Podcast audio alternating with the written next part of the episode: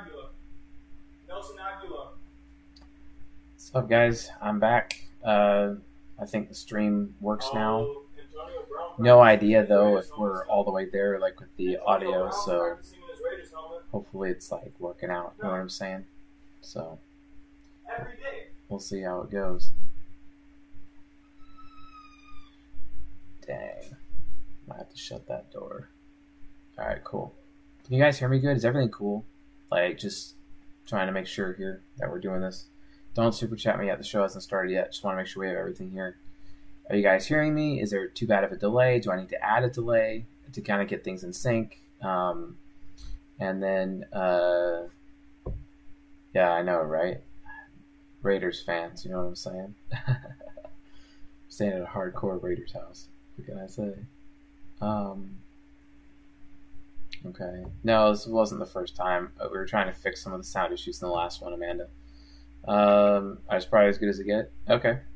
Audio is good, but you should close the door. Yeah, I'll do that. I'll cook in here, but I'll do that. So, like, no problem.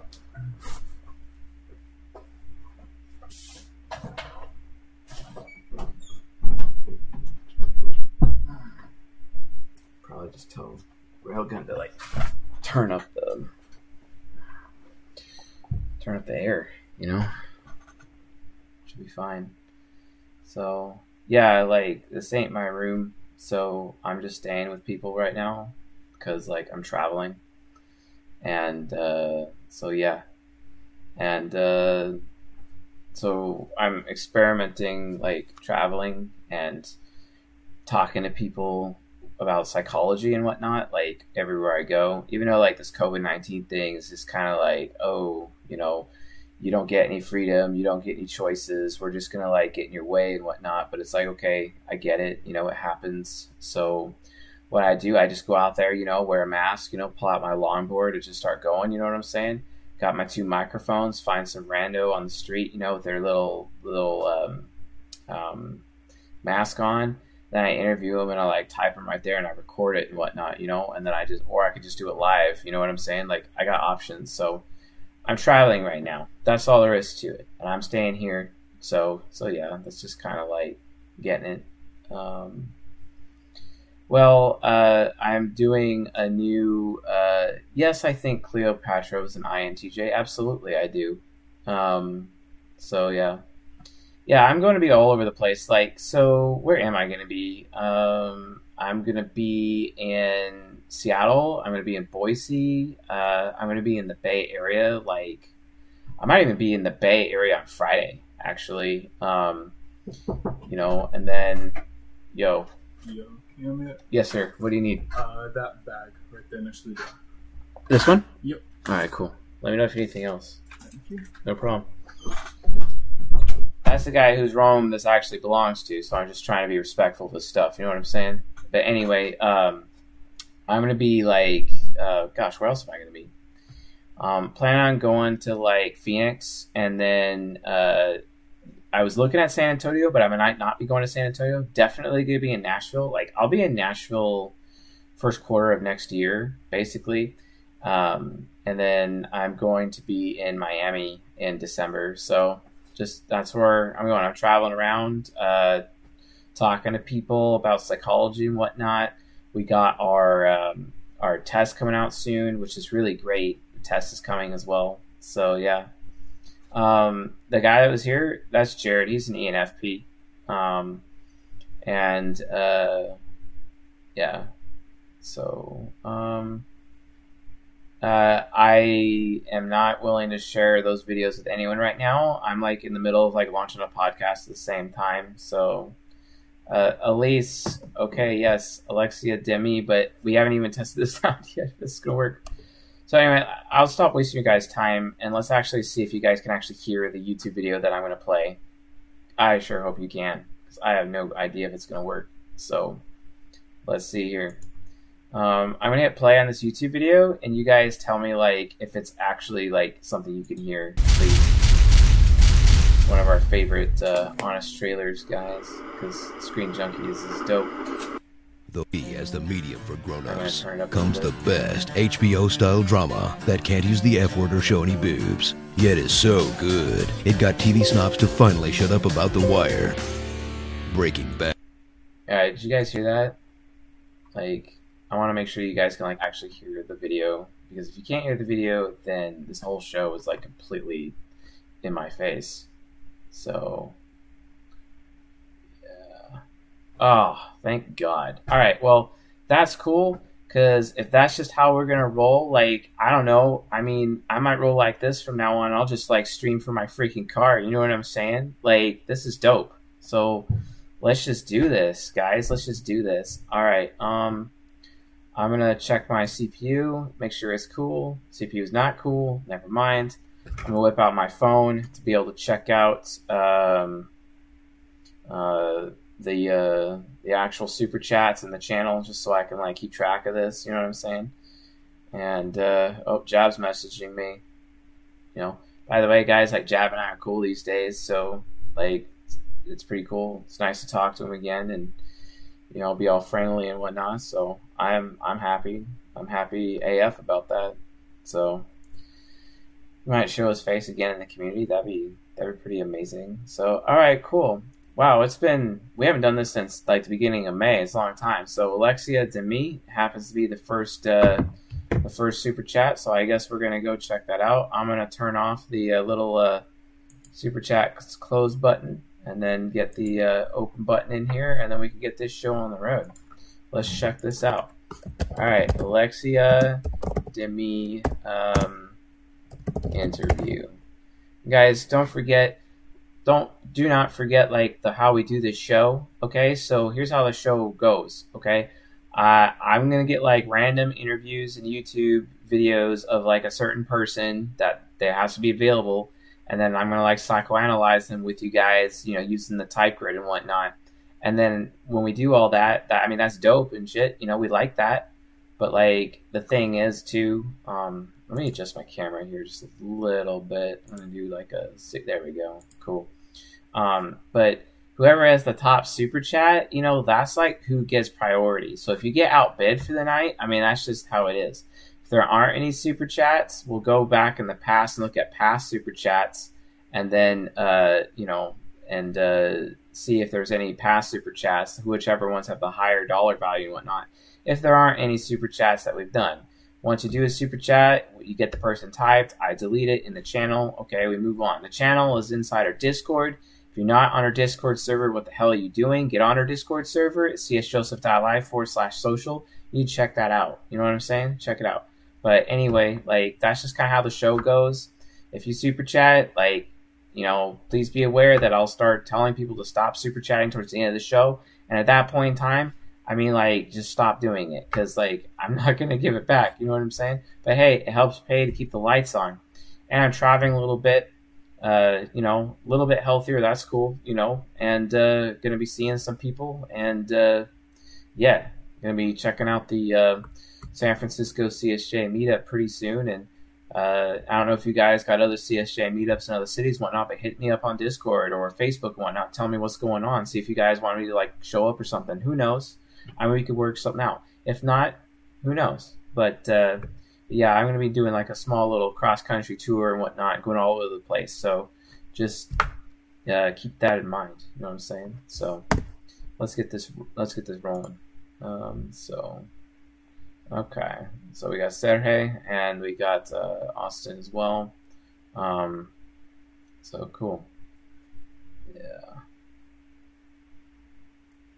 Okay.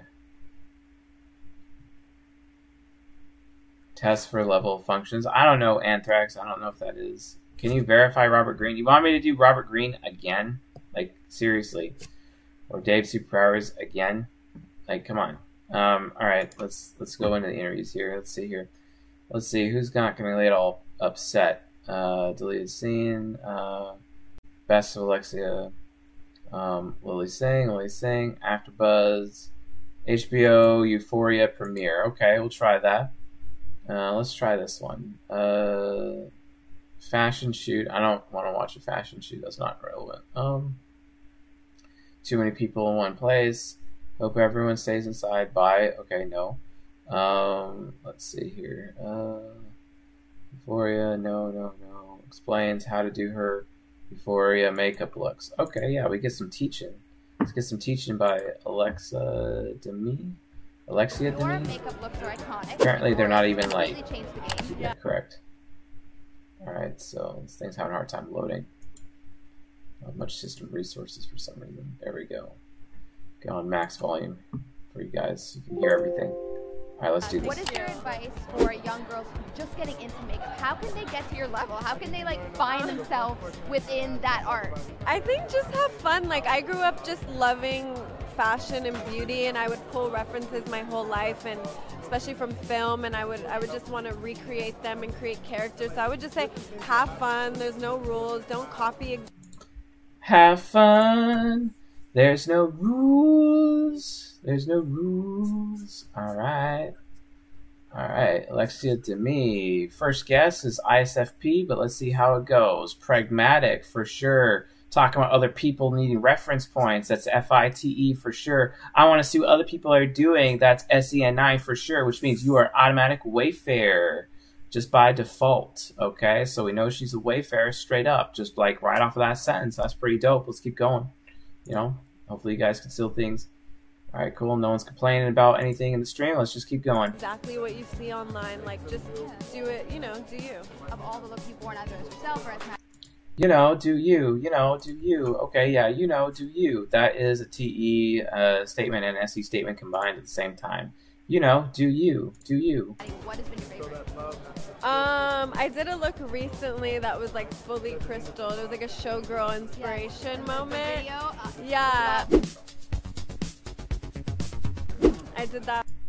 That was a showgirl inspiration moment. Okay, yeah, that's an FI statement. Sometimes inspiration can be taken as FI as well. Um, she kind of seems informative, so I'm going to go with informative so far. Definitely seems concrete so far, uh, but uh, let's keep going. with my makeup artist Raul, and that was that's probably one of my favorite looks. yesterday, Zendaya's. Uh, yeah, I missed know. it. I was here. And what did you think though? Did you see the live? Um, iconic. Yes, I saw videos. I mean, she always does it big. Like I didn't expect anything less. So She she always does it big. I didn't expect anything less. That's again. That's she always does it big. Is an SE stand uh, uh, an expert sensing statement. Um, talking about expectations in that context is a TE value statement actually. Uh, so again, more evidence of wayfarer. I was sad I wasn't there. oh, you were there in spirit. Yeah, I'm gonna I'm gonna be wearing. Yeah, some soon. yeah, we're gonna yeah. I'm gonna at support. Yeah, yeah. I'm wearing swimsuit. Yeah, I'm going to support. Okay, yeah. Are you like worried about your extroverted feeling there? Is that evidence you're an extrovert? Nice to meet you. Okay, first off, this outfit, honey, the full thing, like giving us like. ma- Yeah. Okay. For a second there, this thing's got to like not be so slow. Hold on. And okay. Paris Hilton, really? okay, you guys think she's ESFP, huh? Okay. Annie Santos from Degrassi. Tell us about your character. Tell Oh my god, I didn't think of that. Yes. An homage.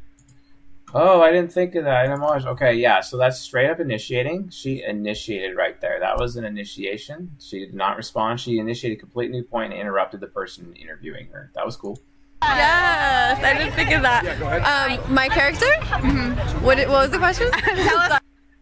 See, she like interrupted her to be like, "Oh, my character. Oh, what was the question?" You know what I'm saying? So again, expert sensing right there, uh, and uh, she initiated again just to kind of figure out what's going on. She brought the conversation back under her control, so it's more initiating. Uh, seems informative, so that would be informative initiating movement, pragmatic, concrete, which would put her as an ESFP just by default. ESFP. Um, let me uh, get my little notepad file out, and then uh, that way I got this on file in here. Me see to me ESFP, and show clock is fourteen twenty two. Dope. All right. So yeah, she's an ESFP, but you know, I just want to make sure that since it was a pretty high amount on that super chat, you know what I'm saying? I'm gonna verify it with another video just double check, okay? So let's do that another one. Let's do one more video. Okay, so I don't want no Demi Lovato. Not interested. Uh, let's see here. Interviewed at Brigsby Bear Gala. Okay, here's another one. Hey everyone, going to K4 Red Carpet Report at the LA Film Festival. No, stop for me. talking. No, no, I don't want to talk to you or hear you.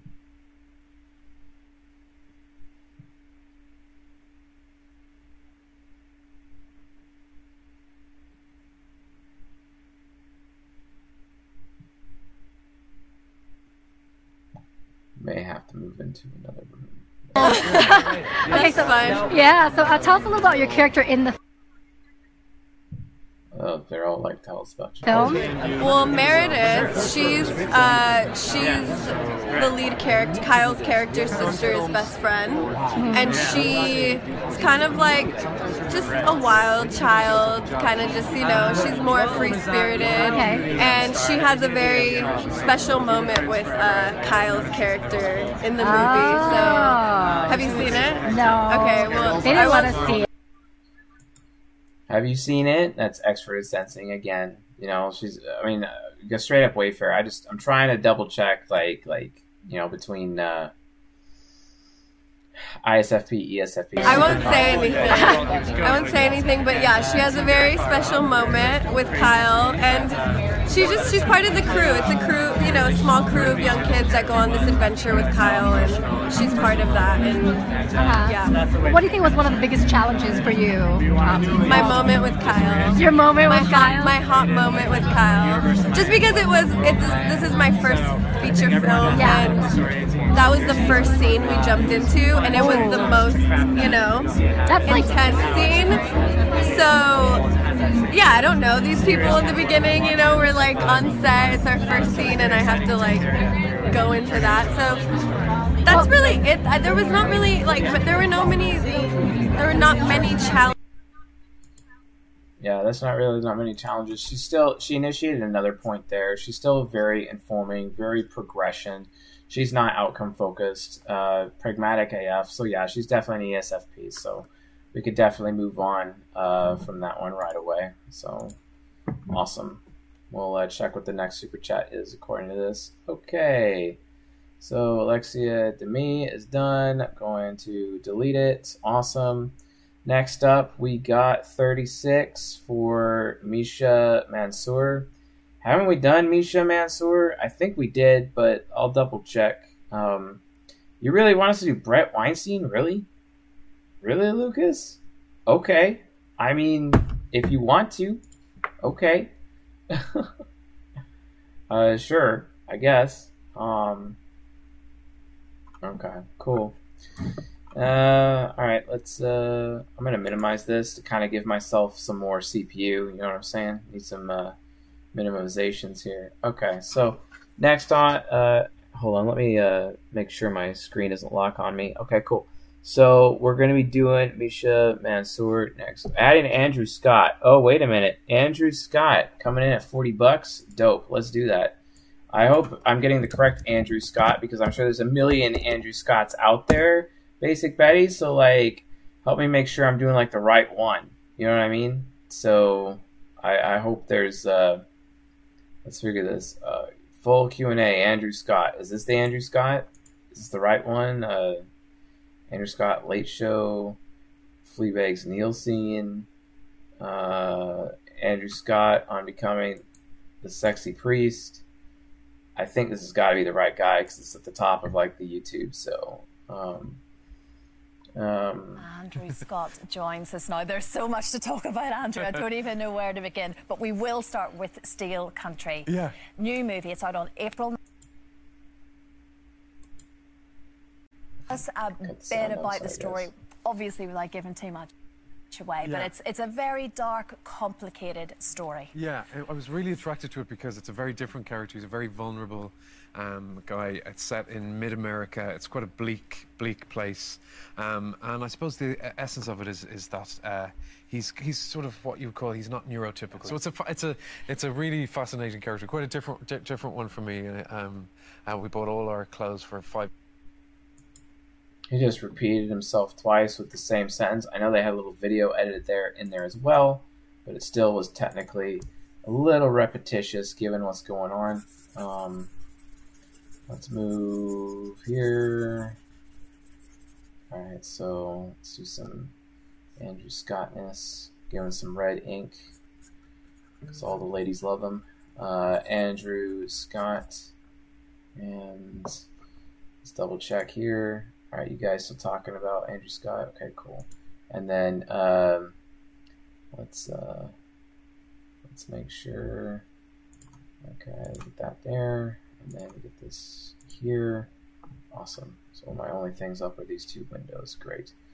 And okay, cool. So I'm gonna put a point down for initiating uh, so far, and then we'll uh, continue. Five dollars in, in, in Mid America. We shot it in Georgia. It's uh, it was a it was a it was. In Middle America, we shot it in Georgia. That's X-ray sensing. Bleak right time. It really helped with the with the character. He was a Yeah. bin man. Yes, Yeah, yes, exactly. Yeah, so exactly. very glamorous. Well, like you say, it is. It's a, it's it's It's a femme man. It's very glamorous. Those are two TE labels back to back, FITE statements. This guy sounds like really another interesting Wayfarer. watch, and it is so great to see you in these different roles. And I think it's almost like you make a conscious decision to have an eclectic mix of Yeah. characters in uh, your Yeah, life. yeah. It, Gosh, she's got that crazy Australian ESFP smile. You guys know what I'm talking about? You know, like that Australian ESFP smile.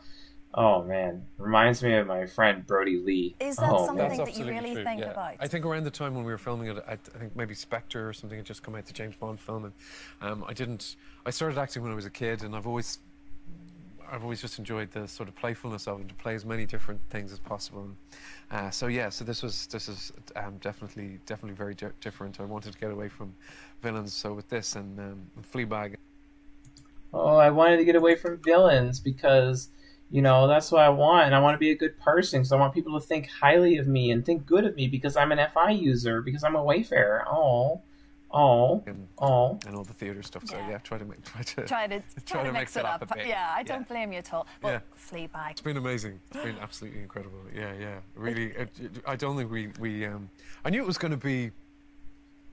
Uh, you know, it was beautiful script and everything, but uh, the the effect that it's had on people is amazing. I Yeah, bet because yeah. it is. The effect that it's had on people is amazing. He hasn't like actually said a true fact the entire time. He's just saying how he feels.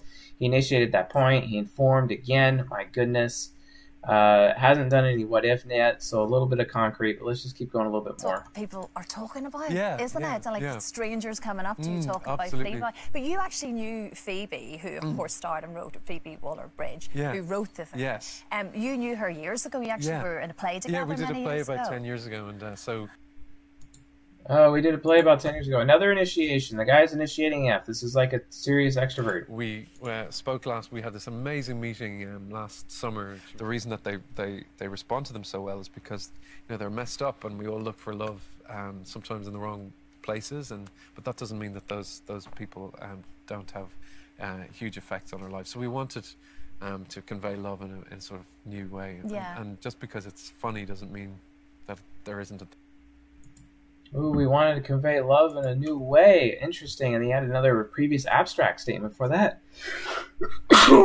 Gosh, dang. Whew. Uh, all right, so I mean, there's a chance. Like, uh, guys, I'll be honest with you. Like, I'm sitting right here between a little bit ENFP, a little bit ESFP. To be honest, uh, we're gonna have to verify against philosopher just in case. So, just being honest with you guys. So we'll check that out. Um. So okay. Uh, um. All internet connection. Okay. Are you guys saying I'm dropping frames right now? Nope, it says zero drop frames. So, alright, cool. Uh, alright. that, that heartbreaking Complete sad tragedy, actually, in parts of it, Yeah, wasn't there? yeah. And she did write it specifically for you. I mean, you Heartbreaking and sad. That was an affiliative statement. That's cool. I didn't see much pragmatic with this guy. Seems pretty were the affiliative person so that she wanted to play this role. I think so. Yeah. Yeah. Yeah. so yeah, again, yeah, it's yeah. a, that's a lovely yeah, it's a compliment, lovely isn't thing. it? Oh yeah, it's lovely. No, so I'm so great. I, I absolutely adore. Uh, Well, it's a lovely thing, and I adore her. Okay, so that's again a TE statement, FITE statement for sure. Phoebe. She's incredibly, just incredibly gifted and, and playful and Okay, I'm done with this uh, interview. I'm moving on to a different interview. Need more information.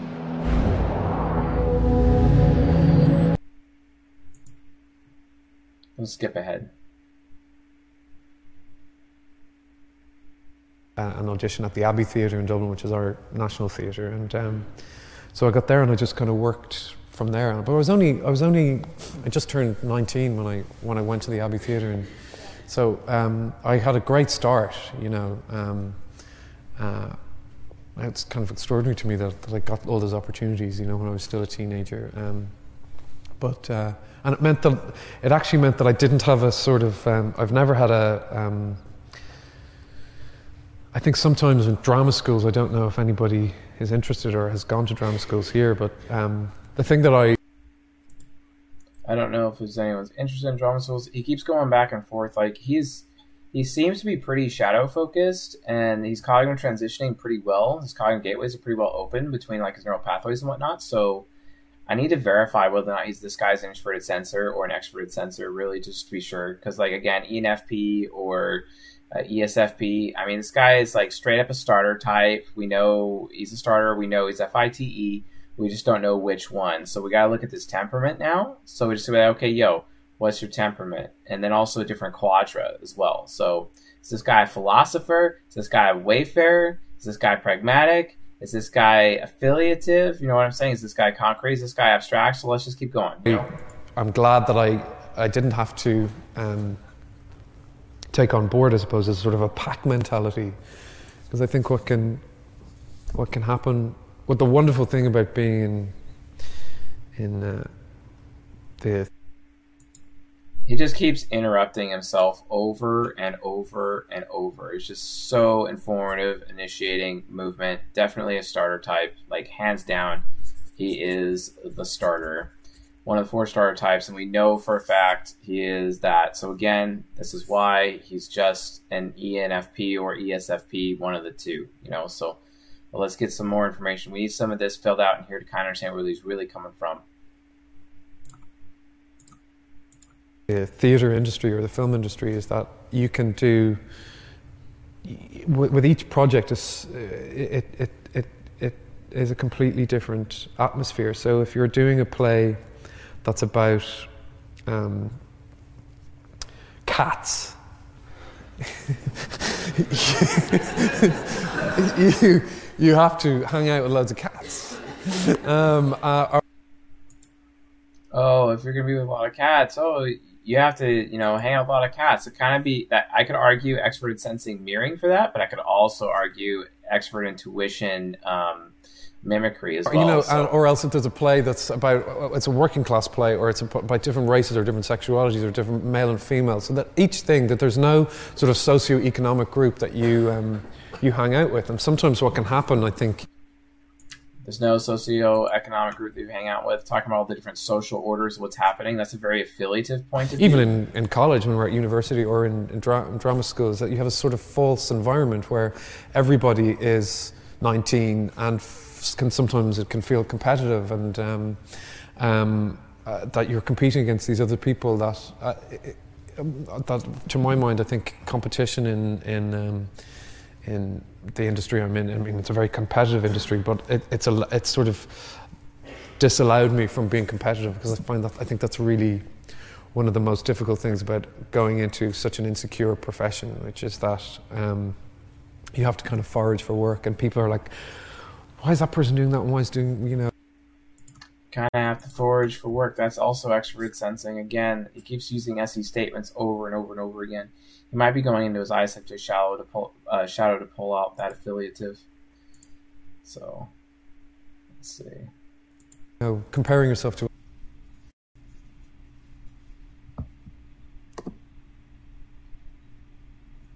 All right says connected, so should be working now. Sorry about that, guys. Hopefully it stays that way. Alright, can you hear me? Uh, should be back. Um, sorry about that. The uh, modem was unplugged, and that's uh, not the best thing in the world. So, hey, yeah. Yeah, I'm back. Sorry about that. Anyway, let's continue on with our work, shall we? All right. That modem takes a long time to recycle. I I just don't know what happened, so whatever. Um, but cool. R. Kelly, ladies and gentlemen. Let's continue. R. Kelly. Unhinged an interview with Gayle King. Wow, I want to see Unhinged R. Kelly. Oh, that's CBS. CBS doesn't like me very much. Let's see. Uh, breaks the silence on sex abuse claims. R. Kelly interview. Best moments. R. Kelly. okay, gosh. Uh, let's see. Uh, R. Kelly post live interview. Gosh, he's definitely gonna be putting on a show. I can see why someone asked me to do this. Well, uh, live-in girlfriend calling him a monster. The raw and uncut interview from 1998. Let's try that. Let me know if you guys can hear it still. I'd love to know your very first childhood memory musically. What's your very first child, musical childhood memory? Musical what? Childhood memory. Oh, musical childhood Yeah. memory. Um, I can remember uh, slowing up the record to get. Oh, I bet you if someone approached you yesterday to tell you that you would be jamming, you would not believe it because you never thought that you would be jamming. That's by Stevie Wonder. I remember slowing that up and, uh, just to get that because I couldn't understand what he was saying. I was so interested to, to hear what he was saying so I could learn it. And that was like one of the hardest things. Kind of seems like an introverted sensor. Go uh, go point for introverted sensing on that one. Uh, talk about his past. Um, kind of like introverted sensing uh, recall. Could be extroverted sensor. Uh, kind of seems like an FI user though. So, but uh, we'll, we'll keep going. I heard Stevie wanted to do. So I wanted to get that. So I, I remember that I was about, I guess, 12, uh, 13. That's very funny you said that. I did the same thing. Yeah. did you get it? I did exactly. I didn't get every I'll single word, but I did forget that. exactly the same. Yeah, it was brilliant. The genius. Oh, did you guys not even see Andrew Scott? Was I completely offline before I even realized that I'm still going? Okay.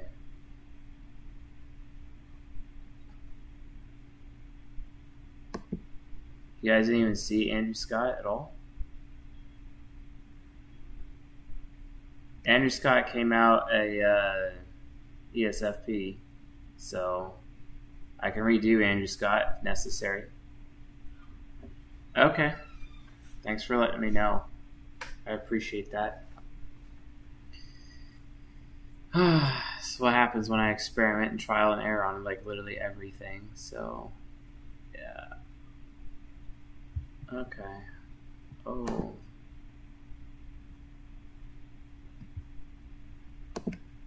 Yep. Pop. Alright. Yeah, I didn't see you finishing. Alright, it's all good. I'll, I'll finish I'll finish him right now. We got this. Alright, Andrew Scott.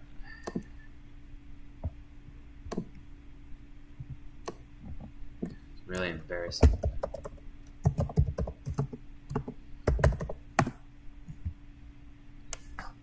Alright, cool.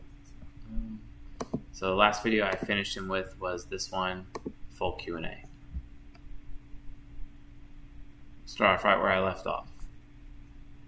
profession, which is that um, you have to kind of forage for work, and people are like, "Why is that person doing that? And why is doing you know?" Com- You have to forage for work. Why is that person doing that one thing? That's a sign of extroverted sensing, saying it twice. He's reliving his memories through like the eyes of other people at the same time, etc. So that's what's going down um, in that situation. And I have no idea why it's not loading through. I think all my add-ons on Chrome is being a problem here. So I'm gonna do a new Cognito window.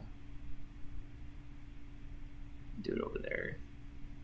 Get all my add-ons out.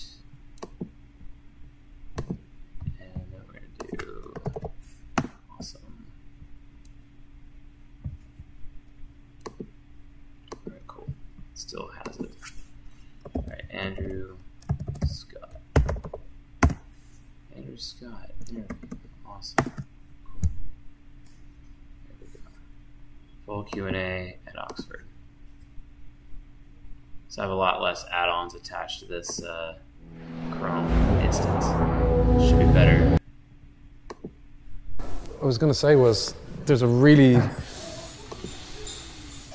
uh, disgusting, I think, attitude towards fandoms and Really um, disgusting what it means to be a fan of like a television show, like if you're into Game of Thrones or Sherlock or whatever the hell you're into.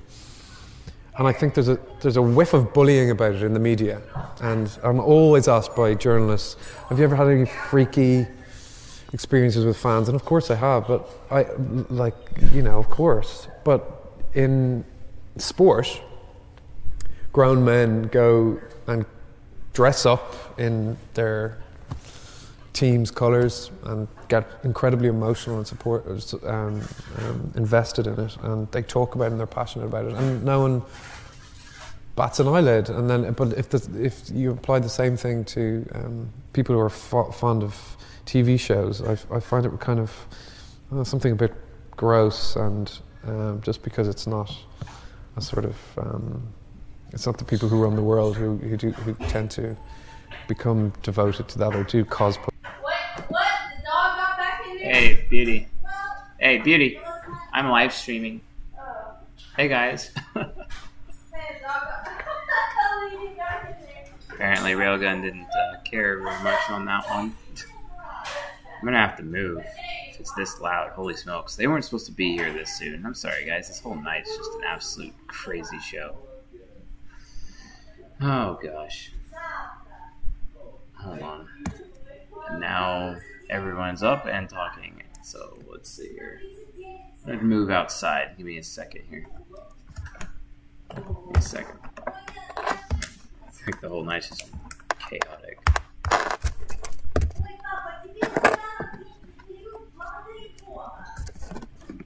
Now, now they're yelling at each other.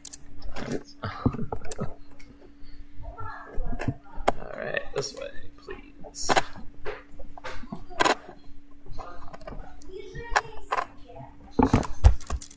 play or whatever it is that people people do. Um, they're they're sort of in the, the line of fire.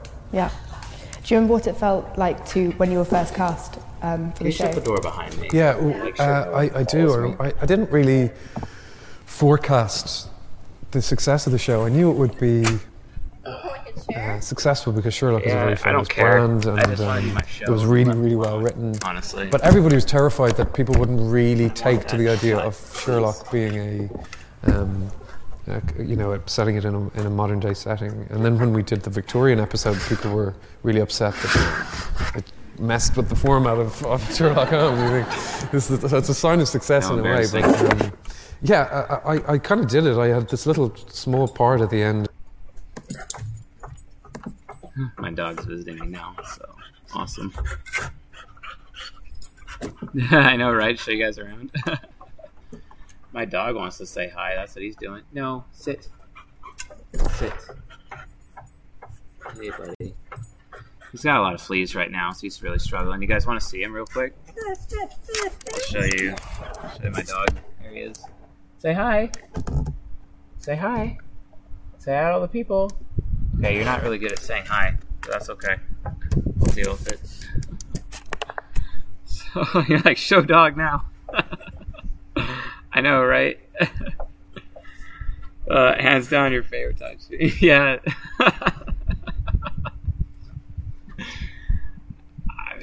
It's just my life right now. I mean, if you could only see what's behind the computer, there's a barbecue, a, a broom, and there goes the dog, and there's a random towel. It's good times. It's really good times. so yeah, okay, cool. Um, let's keep going, please, God Almighty.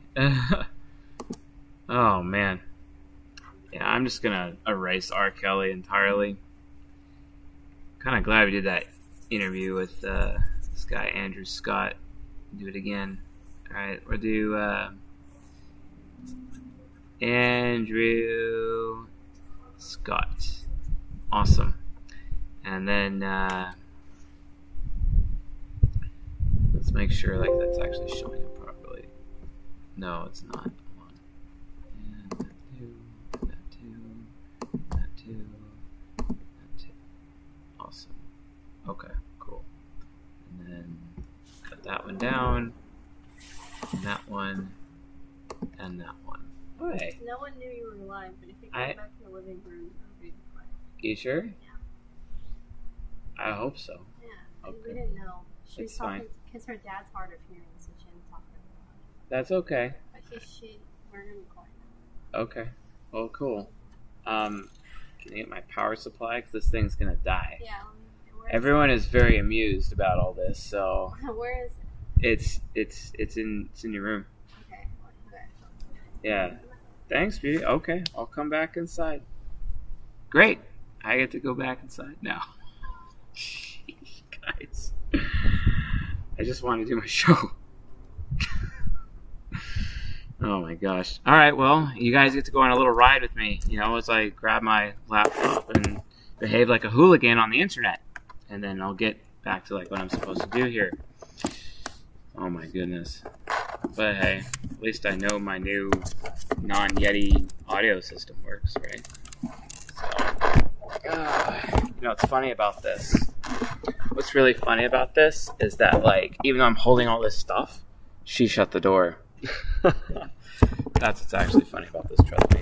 Now I have to, like, figure out how I'm gonna open the door without, like, crashing myself everywhere. You know what I'm saying? So, Yep, life of C.S. Joseph in California right now. You know, it's good times, very good times. Oh wow! So you got my power supply. Thank God. That's nice. Okay. Do you want salmon for dinner? Uh, I don't. I don't want to eat anything. Honestly, I'm full. Like, I want food. Keto diet. I don't want any food. Thank you, beauty. Cool. Alright. So I'm gonna get that out of the way. Get this out of the way. All my little wires. Oh, you got me a keto snack? Well, that's fantastic. And I have electricity now, so now I don't have to deal with the fact that my laptop may just spontaneously explode. Uh, well, with not explode, maybe it would, but yeah, water would be nice. Thank you, Beauty. So, all right. Now we can get back to the show. I hope. Gosh, I hope there's room for the mouse. Yeah, there is. Awesome. There's room for. Dang. Everything's like all tiny. SE Demon, lol. If there isn't any memes about this stream afterwards, like, guys, I'm gonna be so disappointed. So, I'm sure you get like some really good memes for this. I'm sure it'll be very mem- memorable for the community. uh, We got like ten people in the background screaming in Russian. yeah, How's there not going to be used for this? I, I know, right? No, shut, shut this. Okay, you don't need to demonstrate for us, as SE Hero. Like, come on. okay, you guys all laughing at me right now. Oh my gosh. Uh, it's a funny, fun stream. Okay, cool. I don't even know if I am streaming at all, like, actually. okay, cool. And no dot drop frames, but CPU is like terrible, so okay. I'll fix that. Let's get that there. Let's get that there. Let's get our CPU down. Okay. And we got that, and we got that. All right, back to Andrew Scott again. Holy crap, guys! Back to Andrew Scott. All right, so of um, here we go. Series one, and um, uh, I was terrified. I, for some stupid reason, I hadn't seen it. I watched it with the eleven other, the eleven million people who were watching Sherlock at the time, and there were articles in the paper about who was going to be Moriarty, and I was just like terrified. I really. What? These are my favorite since I was a little kid. Okay, no interruptions, please. she uh, she found herself some good food. Um, now I don't know if I'm getting jealous of her. Probably not, but uh, yeah. So like guys, like this guy, like Andrew Scott, like I'm getting pretty confused because all of a sudden, like he's like completely calling him transition. He's coming off like an ISFJ now. This is really interesting. So let's just. It was. I was like, oh my god, it's me, and I. and uh, uh, uh, and uh, and I, st- I hadn't even seen my performance. I didn't know what. So when in that swimming pool scene when I was like, what's this going to be like? And uh, I hated it. You know, I saw it and I thought, oh, the way I, I, I, any performance, I, tend not to kind of look at stuff that I'm in anymore. I find it very hard. It's Oh, he's getting really uncomfortable about stuff he's never been before. That's introverted sensing. He made an extroverted sensing earlier, but he made another introverted sensing statement there as well. So see. Came off like an ESFP earlier, but he might be cognitive transitioning. So, and I think he's more in his element in this interview. So it's kind of like when you know when you listen to yourself on uh, someone else's answering machine or something, you think, "Oh, I don't sound like that." Okay, he's talking about like when you're listening to yourself on someone else's uh, answering machine. Oh, I don't sound like that. That can be seriously. Stop doing that.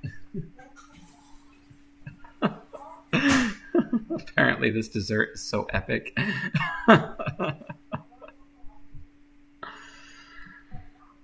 okay.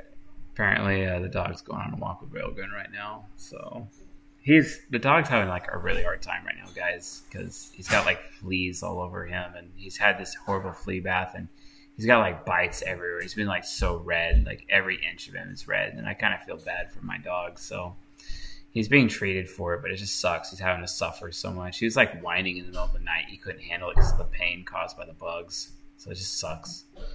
So, all right, awesome. Yeah, peek into my life. Yeah, you should do more live chat Q and A's. I do live chat Q and A's.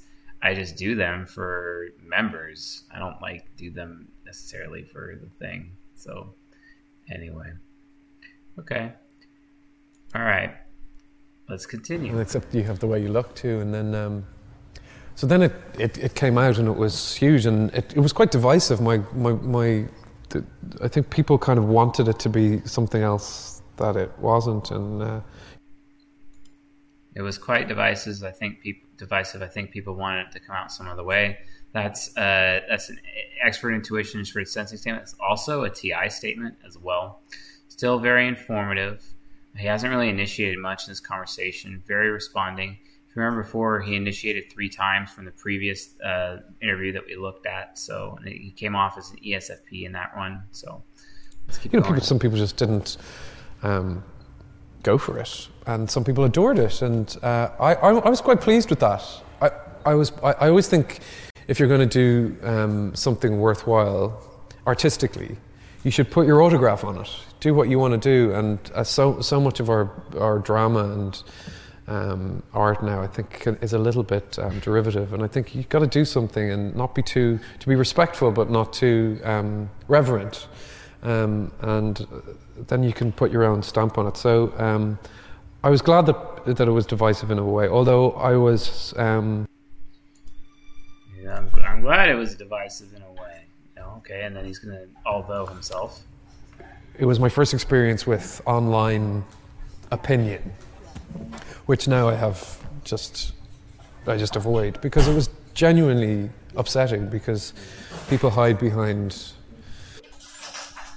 Oh, he's having to deal with online opinion, and then he starts to feel guilty about his performance. Interesting. Um, you know, usernames and stuff like that, and they can say whatever the hell they want, and they say they go right to the heart of stuff that you you you can be really really vulnerable about. And I, I rang Mark Gatiss, the the um, producer and writer of it, and I said, you know, if you want to let me go, I totally understand. And he was like, oh, I should have told you, don't, don't go on the internet, and uh, because people are so full of opinion, and so now.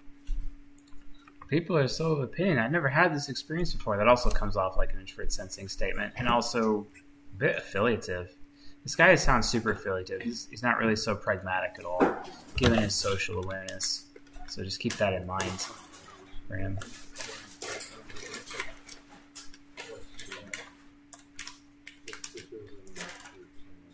This guy is a psychopath. Really? Why? Why is he a psychopath? okay, actor profile. Bring the dog. Come on, guys. oh my goodness. Why is there always something going on in your life? Because there always is something going on in life. Come on, everyone. Hope the dog feels better. Yeah. Yeah, he did come off super extroverted. It's just it's probably a situation. He's like how to transition and whatnot. So, do you need something? No, Oh.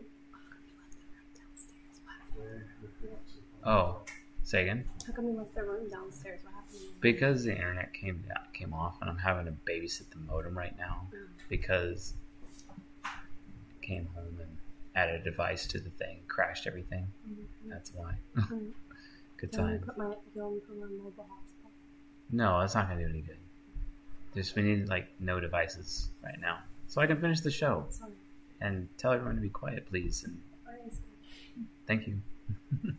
I'm just I'm just well used to it. I, I'm s- I mean, people would say whatever the hell they been on the want to me now, for and I'm like like, 30 yeah, years. heard it before, you know. So it's in a way it toughens you up. Yeah. How did you find dealing with it to begin with? How did you cope? So in a way, it toughens you up. That's a typical introverted sensing statement as well. Talking about his own uh, experience, but say in a U form. So expert sensing. This guy's like super, super balanced, uh, and as a result of that, it's pretty good. It's pretty difficult to type. Plus, the endless distractions keep getting in the way. So. He plays Moriarty. Um, that's pretty cool. I like the whole Moriarty thing. I think Moriarty is more of a Crusader character for sure. A lot of people think he's like INTJ. I, I, I like having like a Crusader approach to Moriarty or uh, Sherlock Holmes, quite honestly. So let's use a different interview. So.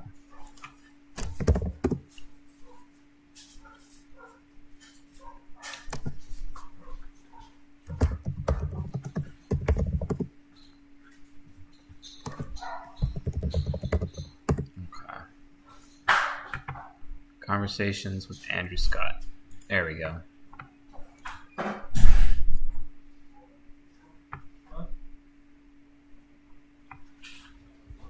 Hi everyone, my name's Leslie O'Toole. I'm a contributor to Backstage and Los Angeles Times, and I'm delighted to introduce our guest, who, as you can probably imagine, is one of the hottest things in the UK right Last summer, and we ended up meeting in Soho, where we'd done the play. We did the sort of fringe play in this uh, in, in the Soho Theatre in, in Soho in London, and then we had this extraordinary three-hour stroll around Stray Soho. around Soho, and I actually took her to a, um, uh, a venue that appears in the in the uh, uh, one of the forthcoming episodes of um, of the show, and we spoke for about three hours and um, about love and you know loss and religion. We talked an awful lot about religion and and. and We talked about this. We talked about that. It's expert sensing. So this interview is like really close to his first interview. So I wonder if this is actually his real element, and maybe he was just super, super uncomfortable with so many people. But I mean, if you really are an ESFP, you would do that.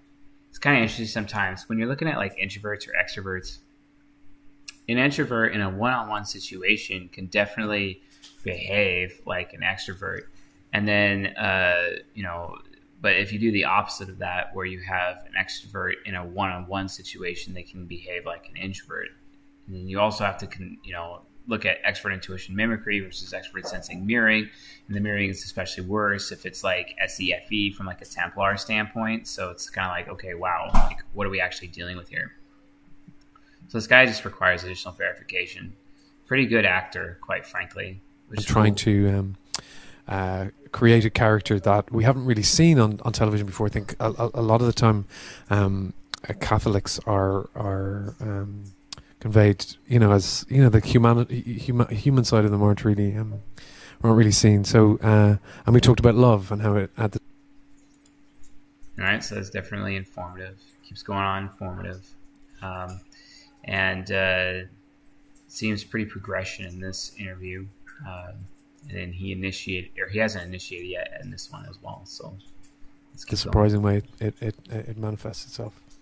And had you agreed at the end of the three hours that you were going to do it? 'Cause Yes, you hadn't absolutely. seen anything yet. No, I hadn't seen any scripts, and at the very end of it, I said, "Yeah, I'll, I'll, I'll definitely do this." And uh, then I rang my agent, told her. but uh, yeah, yeah. Huh? I'm fine here. As long as I don't move, I'm cool. oh, they are? Okay. I gotta move again, guys. Yet again. oh my goodness.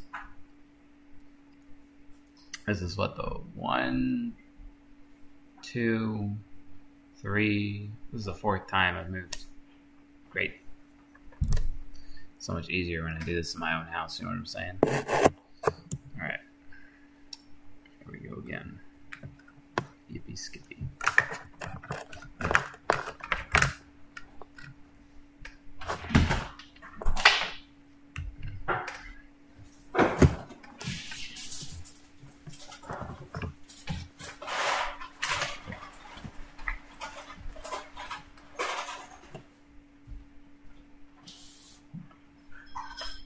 Ugh. Can't focus to sleep and laugh.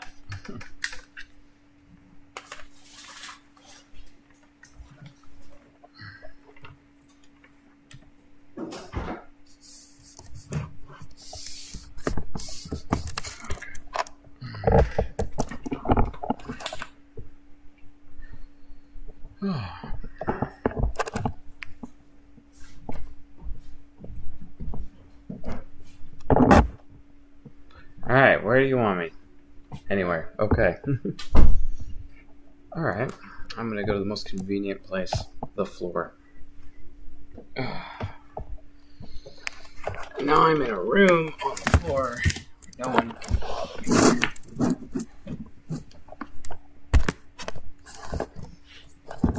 This is a hope.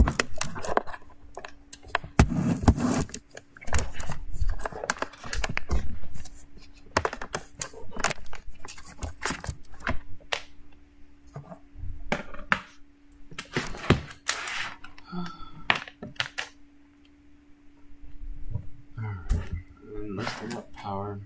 At least I got my little stylus pen. So, and then just some crisscross applesauce. Okay. You know, as you guys can see, I'm extremely happy. You know, are you guys going to start uh, taking some bets on how many more times I have to move? Hmm? I wonder. I wonder.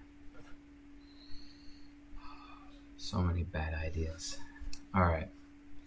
Like doing a stream tonight. That seems to have been a bad idea on my part. So, my bad, guys, for just making everything so lame. Drawn out. So.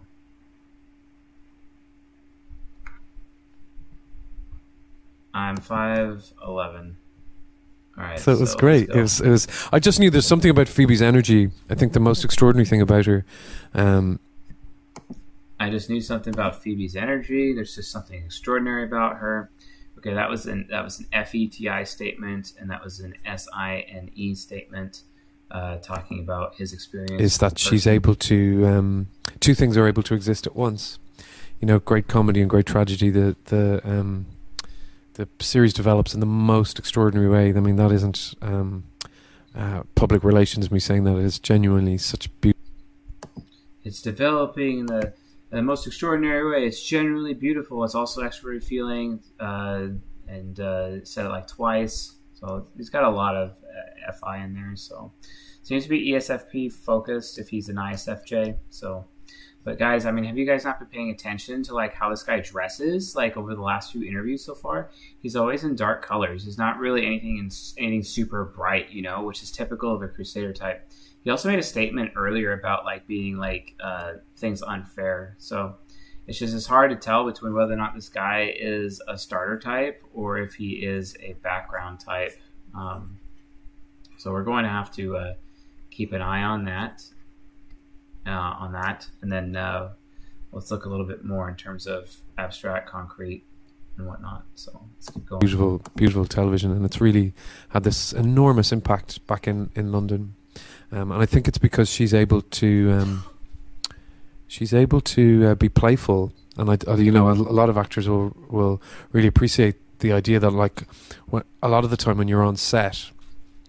The main job seems to be to complete the call sheet, just to get it done, and you know, to and actually, what she's able to do so brilliantly is to is to uh, be playful on on the day, so that you feel you feel like she comes up with ideas. So many things that are still in the show, or things that we we we created on the day. Not so much plots and everything, but you know, just uh, but just um, um, these extraordinary ideas, and the idea that we're in charge when they say action, till till till till they say cut. That's your time, and rather than just feeling this enormous um, pressure from you know completing the. It sounds like she's a very generous actor when she could be. So he's talking about the enormous pressure that uh, you know that he ends up having, and he ends up sharing that pressure with others. So it's like if he if he is an ISFJ, his ESFP side pretty well developed. The expert at sensing nemesis is like pretty serious, you know. So that's that's pretty cool, and, and being able to see how well developed that is. Like for example, like Railgun, you know, her introverted sensing nemesis, because nemesis function can like completely get in the way of like it could completely derail somebody. Like my anti nemesis derails me all the time as I get worried about what I'm gonna do or what do I want or I don't know, etc. And that can like be like a serious thing, get in the way of life as we know it. You know what I mean? So that's just like that's just like something that you know a lot of people just they don't understand. Um, it's because like hey you know you get so worried and your hero gets in the way you know and uh, or your nemesis getting in the way your hero basically. And uh, it can lead to personal confusion. Uh, and it's like i'm introverted sensing inferior right? But then my wife should be like oh i'm introverted sensing nemesis and but i need to have i need to be comfortable too. And then like her nemesis sometimes competes with the inferior right and just like this guy like his nemesis is being worried. he's worrying uh, right now about like the production that he's in because he's an actor and he's talking about the call sheet and all that and he's talking about the system that he has to follow consistently and he's definitely systematic because he's talking about the system right so affiliative systematic which means this guy is definitely an sj for sure uh, it's very systematic. I haven't really talked to him, or I haven't really heard him say anything this entire evening about like, you know, weighing things out in terms of okay, this is what I'm getting out of this situation. This is what we're getting out. No, no, he's always constantly talking about following a process. Okay, and following the process is a systematic thing, and that's something that he's been consistent on this entire time is being systematic. Okay, so that's pretty cool. Definitely systematic. Uh, I haven't really heard much abstraction, so it's mostly concrete. I mean, we could verify against that, but I think I think I'm pretty set on him actually being an ISFJ, which would cause me to um, uh, revise my previous uh, assertion that he was an ESFP. He definitely was an ESFP in that side of the mind, but I think this guy's actually an ISFJ, quite frankly. So. Um, you guys, uh, you guys jive with that, or you guys think I'm nuts? Um, so, okay, all right. Um, ENTPs don't can't sleep. Floor gang. Okay. All right. Well.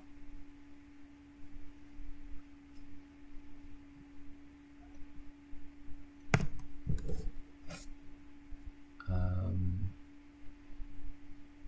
can I get some feedback, guys, or am I just really behind in the chat right now? Like, I have no idea.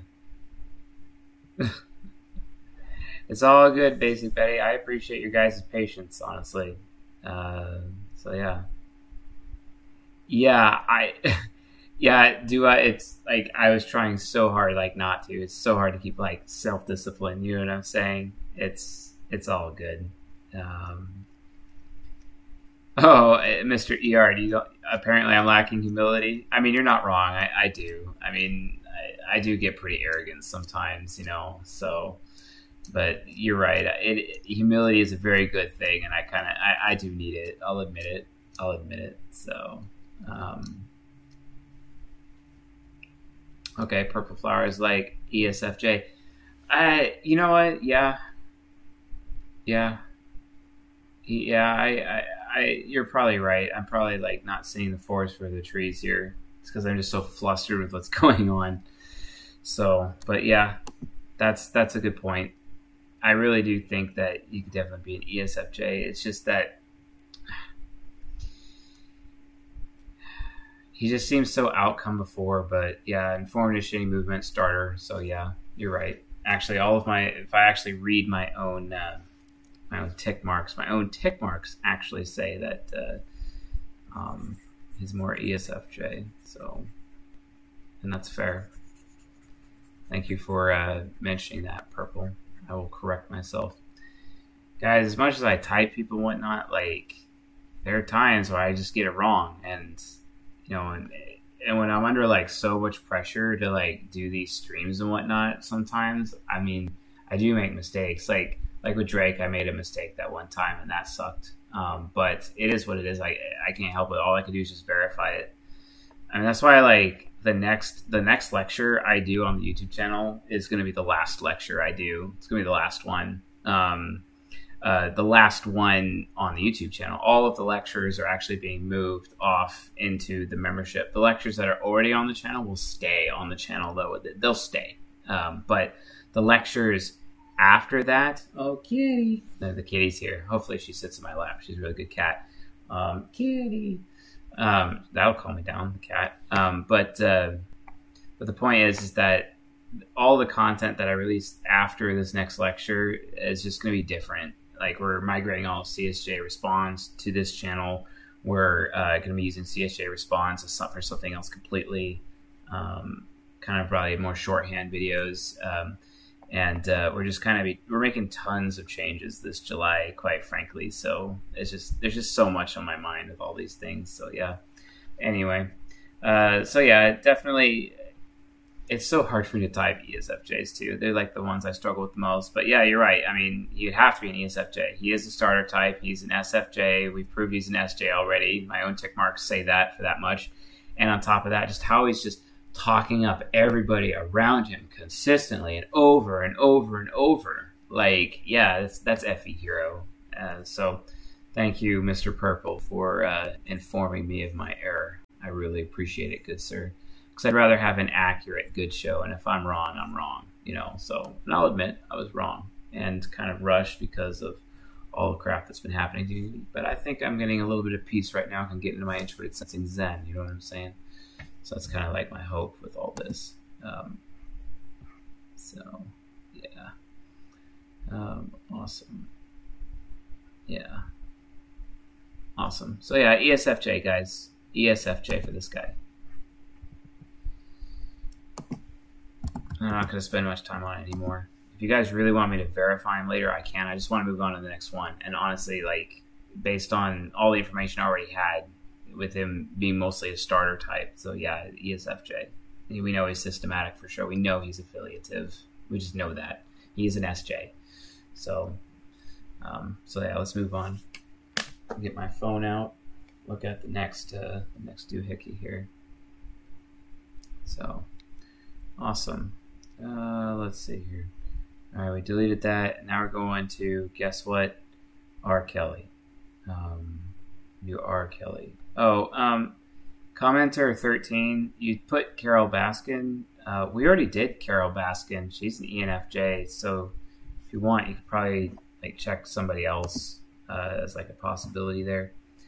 Um, all right. All right. Cool. So we're gonna do R Kelly now. R dot Kelly. Thank God we get to move on. All right. So as I do this, well on the floor. That's what I do. I do whatever it takes. Whatever it takes for the audience, that's what I do. So, awesome. I get to join the ranks of other YouTubers uh, with their interesting live stream antics, you know. Alright, R. Kelly. Let's get out of this. Let's get out of this. Let's get out of this. R. Kelly interview. Cool. Okay, R. Kelly is unhinged. An interview with Gayle King. Con says, uh, best moments Um, the raw and uncut interview. That's where we were last time. Let's do that. And uh, speaks out amid allegations of child pornography. Dang, that's crazy. All right. Kenwood's basketball Skip team, ahead. which is the name of my high school. And uh, but I happened to have a music class. At that point in time, I wasn't. I think I was about 16, 17. I, I was not. I was not interested in music. About that time, I thought, you know, I'm, I'm, you know, 16, 17, whatnot. That's introverted sensing, straight up. It's just straight up introverted sensing, remembering his own personal past, and not through the eyes of I other was people. really trying to be the next Michael Jordan, of course. And um, I was trying to be the next Michael Jordan, of course. Okay, he's comparing himself to another person, looking at someone else's status, status that he wants, using the name as their label, which is a TE statement. So this guy sounds like a philosopher. she told me that I would sing. You know, I would um be the next Stevie Wonder or superstar, Michael Jackson or something like that. And I and I laughed at her like she was crazy. You know, I was I couldn't see it. And everything I am today, she could see it. My mother could see it, and and uh, she would tell me that. Kitty. Ah, almost got that cat. she comes by, I'll grab her.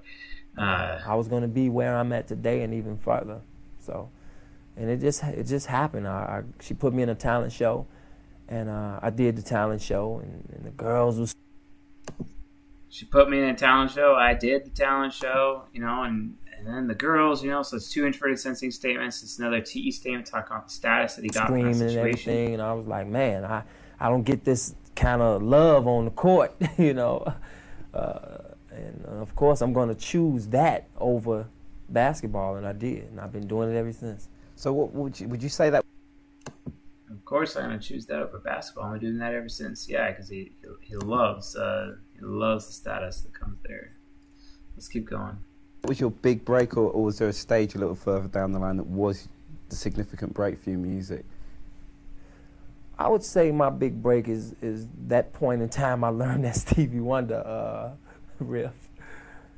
That was one of the steps because I, I felt like, man, if I learned that, I can learn anything because that guy was going pretty fast.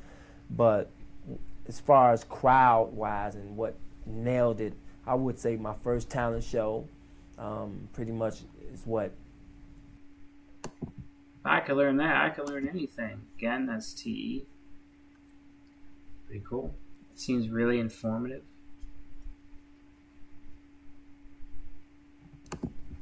bit me in a way, like um, Peter Parker got bit by the spider and became Spider Man. You know, that was that was the bite for me. You know, when the, when the, when the women and everybody was showing me so much love at the talent show, and I won, and, and I was like, wow, it was it was overwhelming. Can you relive that fear and energy that you had the first time you went on stage and had to actually compete to try and win? You know, like a talent competition, because that must be just a, a, for a young guy a really awesome experience. Well, I had my eyes closed through the whole thing, so I, I just heard everything. Uh, the idea is she put me in these black glasses and had a friend of mine walk me out on the stage like I was Stevie Wonder. Ha- Have a friend walk me out on stage like I was Stevie Wonder. Again, introverted sensing. So definitely, this guy is a philosopher, straight up. We have a philosopher on our hands. Um, so all philosophers just happen to be affiliative, and I haven't seen really any pragmatic statements at all from him whatsoever. So definitely on the affiliative side. But is he interest based or systematic? Kind of comes off as interest based, quite honestly. Really comes off as interest based. He's also staying on topic, so there's a really good chance he's actually responding. But I want to verify that with a different, uh, different interview. and um, she had me sing "Ribbon in the Sky," and I, man, as soon as I started, she had me sing start singing ribbon in the sky. She had me.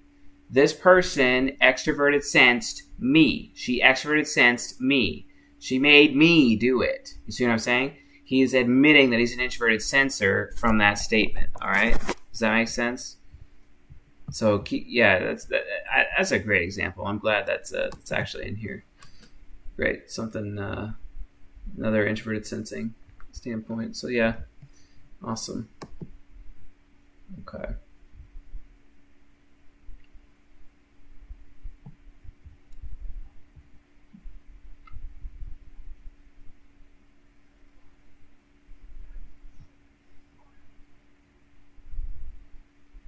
Yeah, a couple of you guys are really behind in the stream. You might want to hit refresh. So like we're on R. Kelly right now, so um, it's like must be a huge delay or something. I don't know. trying to hang in there, or the chat's behind. I, I have no idea what, what's actually happening, guys. So, so let's figure this out. Let's uh let's do R. Kelly speaks out. He's a phenomenon in the music industry. R. Kelly, as famous to his generation as. I believe I can fly. People should worship, but I am not no demon. I'm R. Kelly. It's not who they think, but it's who I know.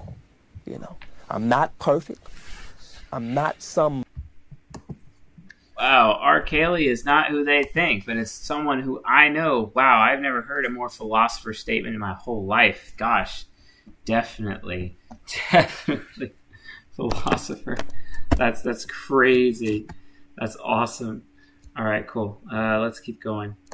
Jesus that people should worship, but I am not no demon. I'm no devil. I'm no criminal. Do you consider I'm no demon. I'm no devil. I'm no criminal. Okay, all TE statements. conflicted at all about these two personas, this incredibly sexual presence on stage, and this desire to be an upright Christian man? That's quite a cavern you're trying to straddle. Well, being a Christian doesn't necessarily mean you're this upright person. Being a Christian is someone who's repentant. So being a Christian doesn't mean you're such an upright person. Okay, that's an affiliative statement. So yeah, very affiliative. Um, okay, and let's see if we get an put interest-based statement. and said, um, God forgive me. Sure. And when you say it today doesn't mean you can't say it tomorrow. And that's why God is who he is. But that can get to be an easy way out after a while because all you're saying is, hey, forgive me again. Well, that's not all you're saying. You're continuing to pray. You're continuing to uh, gain strength. It's like walking into a, a, a health club, man, and you you like 600 pounds. You know, that you got a long way to go. Okay, that was an interest-based uh, statement, uh, talking about what people get out of, you know, go, making a comparison, and also talking about what the process that people follow or what they get out of, you know, being a Christian, etc. And how, uh, and then kind of like what he gets out of it, which is he's saying informatively, he's saying forgiveness.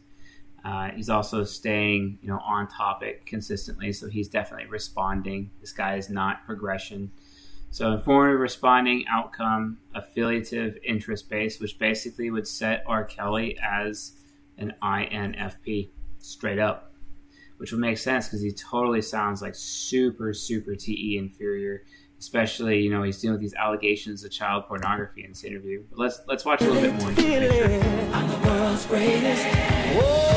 Kelly's mix of gospel and bordello has deep roots in rhythm and blues, but he's given it his own urban spin. I know I shouldn't be doing this, but I kind of really want to. You know, as he sings, my mind's telling me no. And so I accepted that. But that those are the things that my mother and I would share. When Kelly was a young boy, he loved basketball and music. And by the time he was eight, he and his mom were singing songs for loose change. Mom would have me studying Stevie Wonder, you know, a Wait a riff. minute, you put you by put the Wonder. nickel on the on the needle to slow down the record. So the runs could go really slow, and then you can learn them, and then you learn them and you get it down pat. With his mom's help, he slowing it down, and then you can learn him. He's talking about his introverted sensing uh, experience, basically, uh, as a result. he used that old nickel trick to learn. All right, there's nothing. Uh, there's no reason to go look at that anymore. Definitely a. Uh, so one thirty four eighteen. All right, cool. One uh, thirty four colon eighteen. Uh, INFP for R. Kelly. Awesome. All right, moving on from R. Kelly, guys. Let's see here. Um, all right, where is it? Mm, gotta find the R. Kelly. Let's see. All right, cool. There it is. Delete. Got it. All right, so we got that one done. Who's next? Okay, so 20 added to Michael Jones. Let's go back to Michael Jones. All right. um, Dave Superpowers, uh, Postley's partner Shan, if possible, for 30. 36, Misha Mansour. All right, we got Duncan at 40. Um, okay. Uh, Ben Higgins. Okay, Michael Jones. Okay, cool. So the next one is uh, Duncan Trussell. Duncan Trussell on Joe Rogan is the next one. All right, cool. We got this. All right, so going down here. Duncan Trussell. I hope the internet doesn't go down. All right. Duncan Trussell. And then we're going to go to the Joe Rogan experience on this one. Okay, Joe Rogan experience. Okay, Duncan Trussell. Uh, Joe Awesome. Number Duncan Trussell, 1444, 1464. This All right. is Traegering. All of your favorite foods made better. Yay, ads. Oh, this smells good. Sitting at my computer and pressing the button on Amazon where I wanted to buy something. And it's like, this isn't available right now. In that moment of like, what? It's my button that brings me things.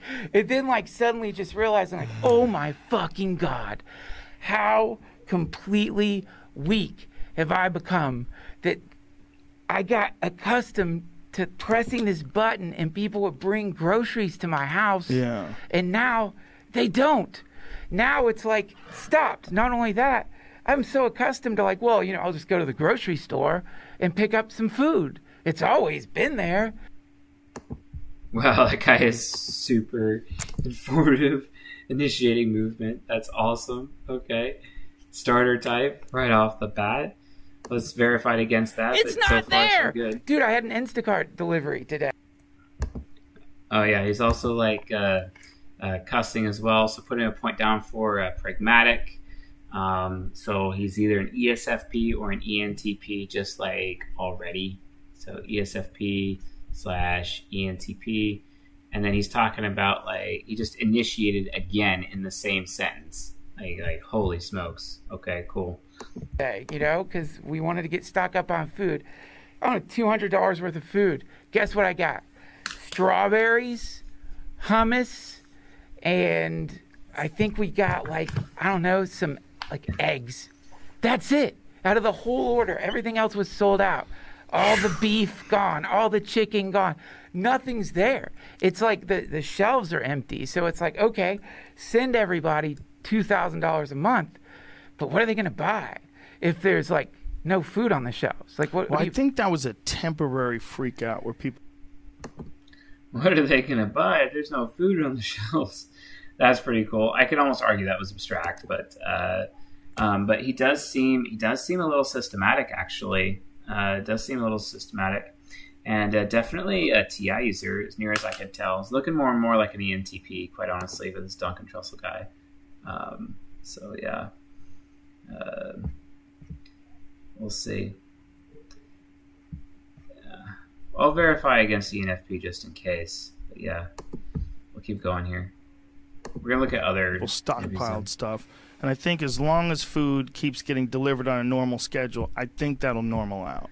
I hope so, man. Yeah, I do. I do. I think that'll normal out. But it just shows you there's so many things in our society that are amazing, like grocery stores, like cell phones, like we can call each other. All this, t- but called a mommy group. So it's like a connection of online of all these mommies and on like all over LA. And what they do is they post people will post shit they need. So like one of the moms just had a kid, they don't have any wet wipes. And so then all the other moms will be like, "Oh, we've got wet wipes." And then right now they're just leaving them on the door. Oh, so people come and get them. So it's like I think the community thing is a Yeah, that was also systematic. Again, he's talking about the process, you know, with people leaving them at the door and you know all those mommies, etc. Exactly right. Yeah. But also, people have to maybe transcend money for a second and figure out ways to set up in their community. Figure out ways to set up in their community, talk about people and their struggle, etc. That's an FE statement. It's also another systematic statement. So systematic FE for sure. Um, which basically means he's automatically a Crusader. I mean, I could just on the evidence I have right now, I could call him as an ENTP, but I want to see him in a different. Uh, a different. Um, so this is 1444. So let's go into 1464. Let's see a completely different one. It's hilarious that your biggest concern was getting stuff in your beard and me not. T- radio telescopes and stuff that they could maybe look for signals that we. Can... Oh my gosh, he's got the same beard as Serj Tankian, who's an ENTP. Like, look at that, guys. Look at that. He's got the same beard. Like, it's like, wow. You know, and he's dressed like an SI user. Can't find or I don't know. What How exact- would they? Maybe something they could tune into things that they wouldn't ordinarily have the frequency to reach. Yeah, man. I don't or know. Be able to tune into that frequency rather. Like, what can they do now? Tuning into that frequency and with that comment that he just made previously, that was an abstract statement. So let's keep going. Now, in terms of, I was watching Contact the other night, which is great. Yeah, I forgot how good it was. It's a great movie. Yeah. Jodie Foster can act her fucking ass off, Yeah. man. She plays. I- and the the reason that one of the reasons it resonates for people like us is because we admire the fact that somehow they managed to go over there and come back and draw what's over there in a way that we saw that but we you know when i came out of it I, it's like well you know it's uh, undulating colors and there there's some kind of uh, disembodied intention that seems to be expressing itself Oh, some disembodied intention that seems to be expressing itself. Okay, that's super abstract, and he's pragmatic uh, for sure. Uh, with his independence being like, oh, I'm just gonna wear this random like ghillie suit on the show, and I'm gonna just you know cuss my face off and not give an f. You know what I'm saying? Before initiating movement like crazy, like just not even even looking at cognitive functions. This guy is straight up an ENTP. Like I, I don't even have to go further with it, guys. There's no point. There's just no point here. The guy's a freaking ENTP. Calling it at 139.07. ENTP 139.07. Duncan Trussell. Uh, ENTP 139.07. Cool. Moving on to the next one. Awesome.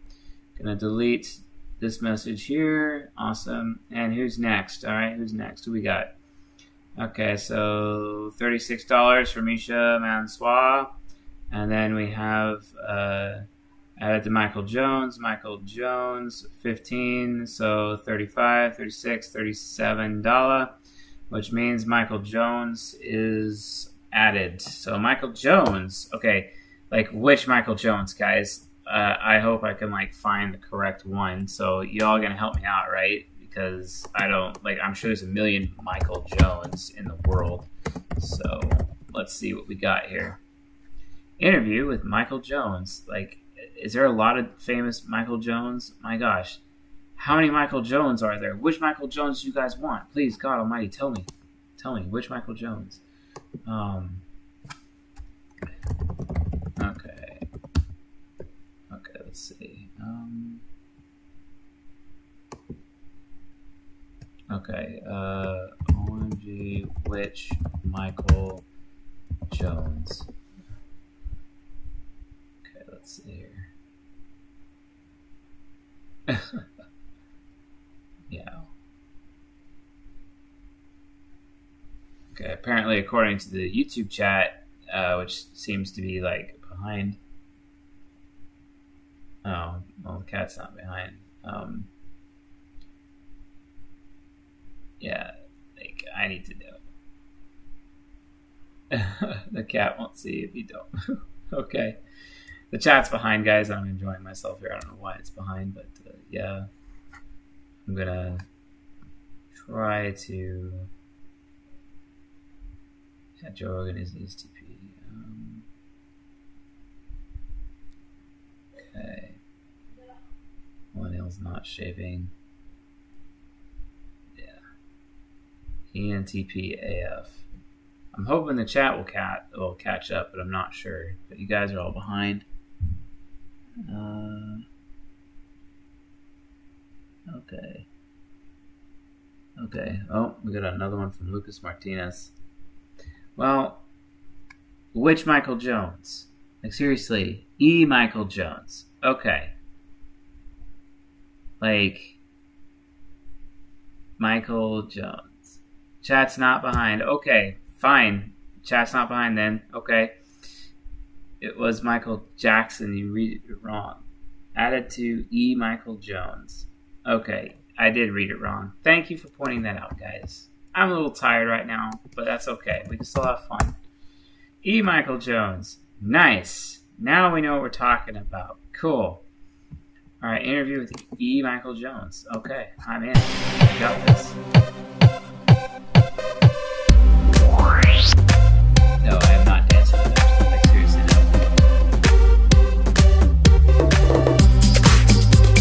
understanding on pictures that he makes in his mind, uh, ima- his imagination, his fantasy. Oh, it's that guy. And as a result, you end up with things like Homer's Iliad, where basically you have men fighting in front of Troy, and gods are pretty much Wow, that guy is abstract AF. Oh my gosh. All right, so let's get our board set up here for Mr. E. Michael Jones.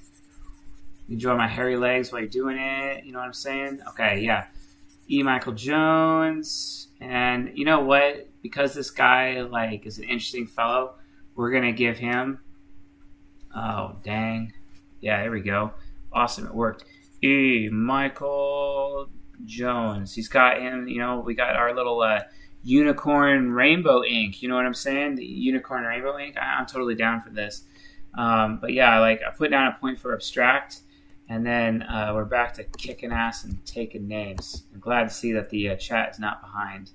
Cool. a little bit a higher level, but pretty much involved in the same.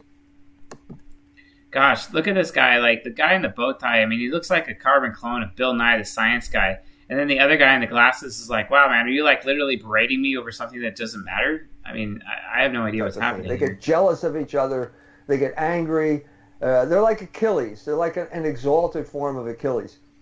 At a certain point, the Greeks got dissatisfied with this idea. Uh, it wasn't going anywhere. It- We're getting more and more elaborate stories that were leading you farther and farther away from any real understanding of what God was. And it, Ooh, that's another abstract concept. Okay, but he might be like I'm thinking a philosopher. I'm thinking he might be a philosopher. And if I and without very little information, I'm gonna compare him. I, I think we're looking at ESTJ INFP right here as like a possibility.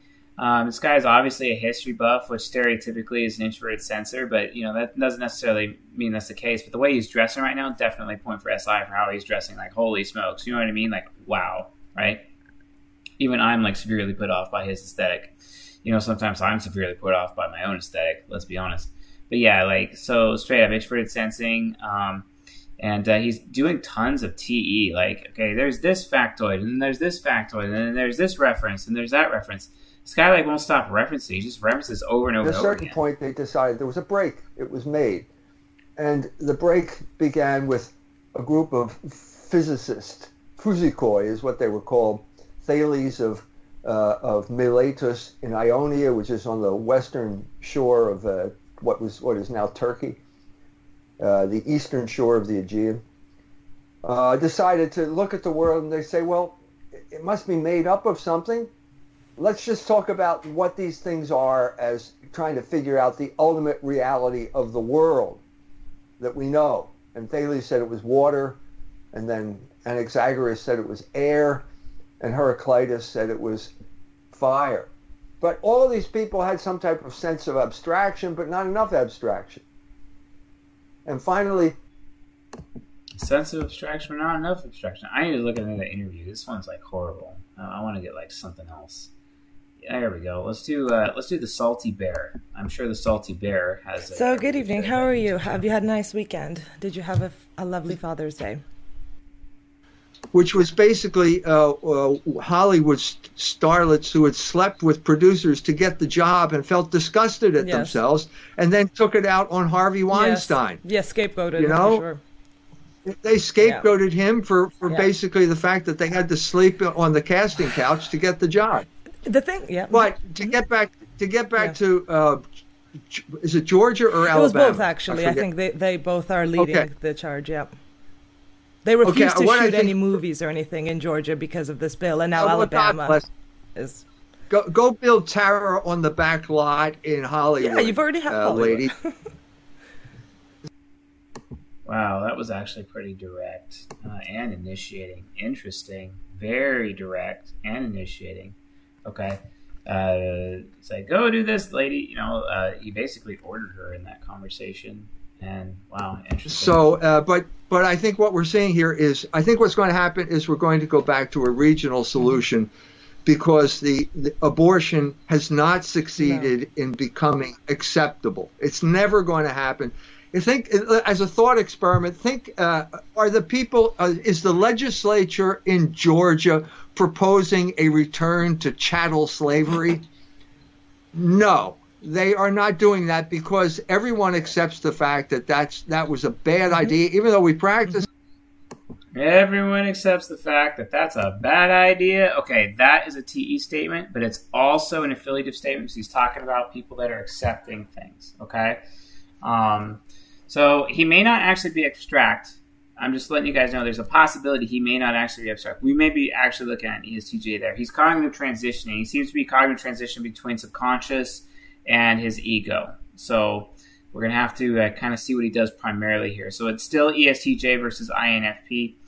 I don't think he's informative, though. I, I really don't. He still seems to have a directive way of doing things, uh, since we're, you know, depending on which interview we go through. we're not going back to it.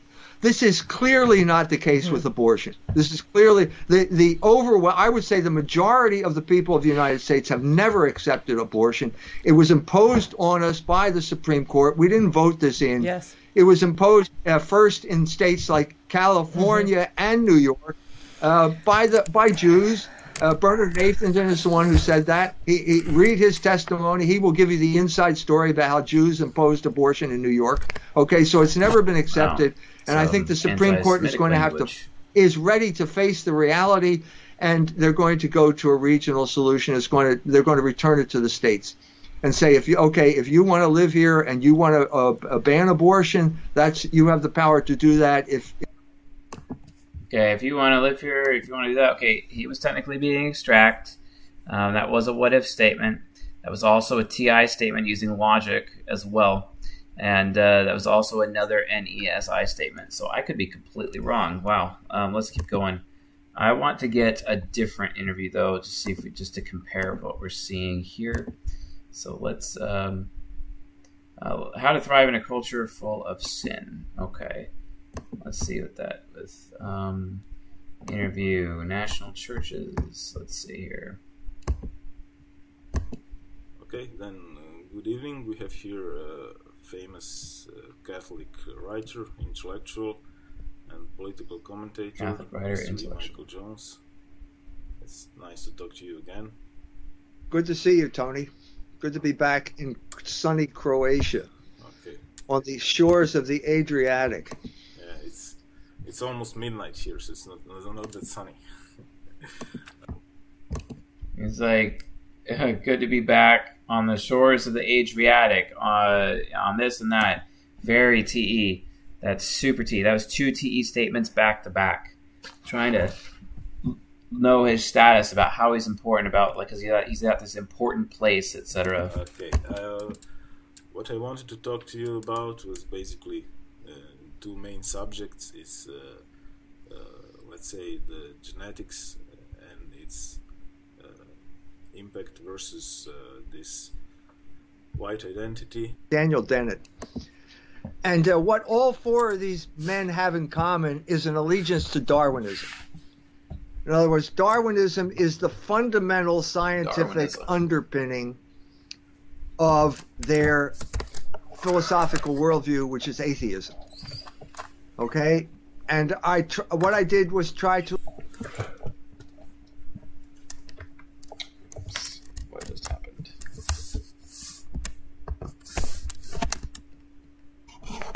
Did I lose my sound there? Oh. Apparently I lost, uh, accidentally exited out of my window as I was moving around again. It's just really uncomfortable sitting on the floor, so trying to adjust things here. Let's get back into YouTube. Talk about Darwinism. Definitely philosopher type, but still seems very direct. I think he might be still an ESTJ. E. Michael Jones. Um, let's do a debate. Let's, let's see how he is in debate. Um, very good. Awesome. We have a debate with this guy. Awesome. This last Sunday, E. Michael Jones and Styx Hexenhammer had a debate moderated by Ethan Ralph on the topic of whether or not dirty videos should be banned. For the most part, it was a disappointingly predictable debate.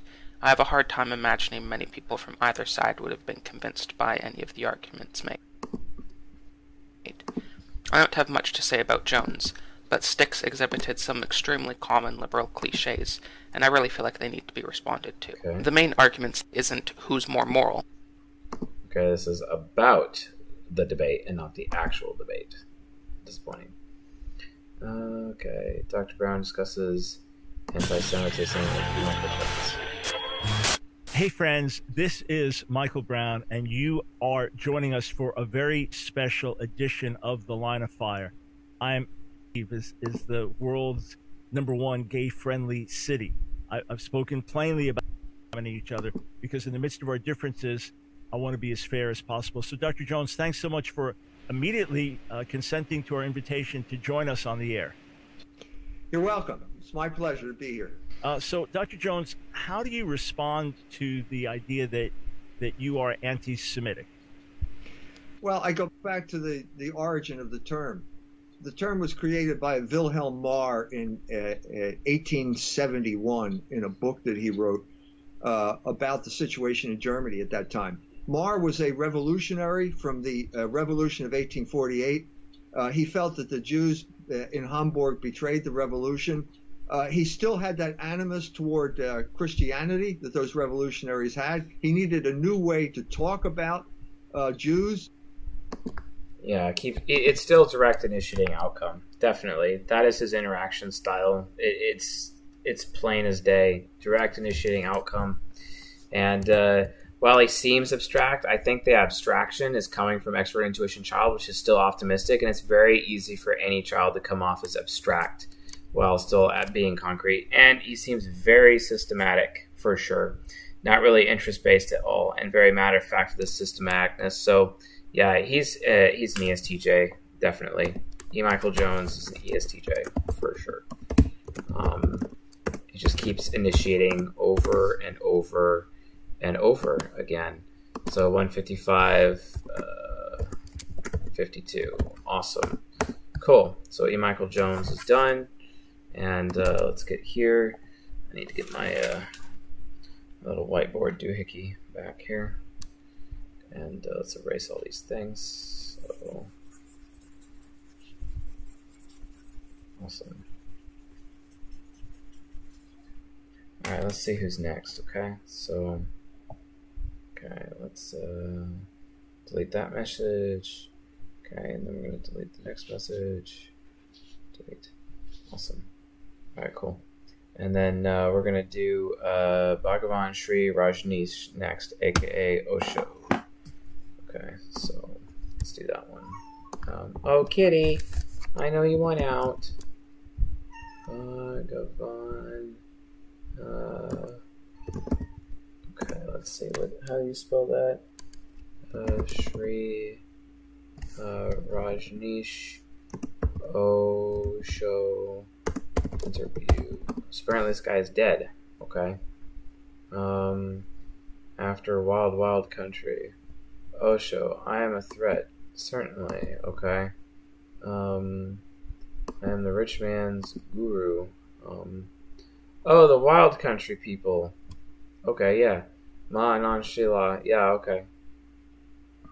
Interesting.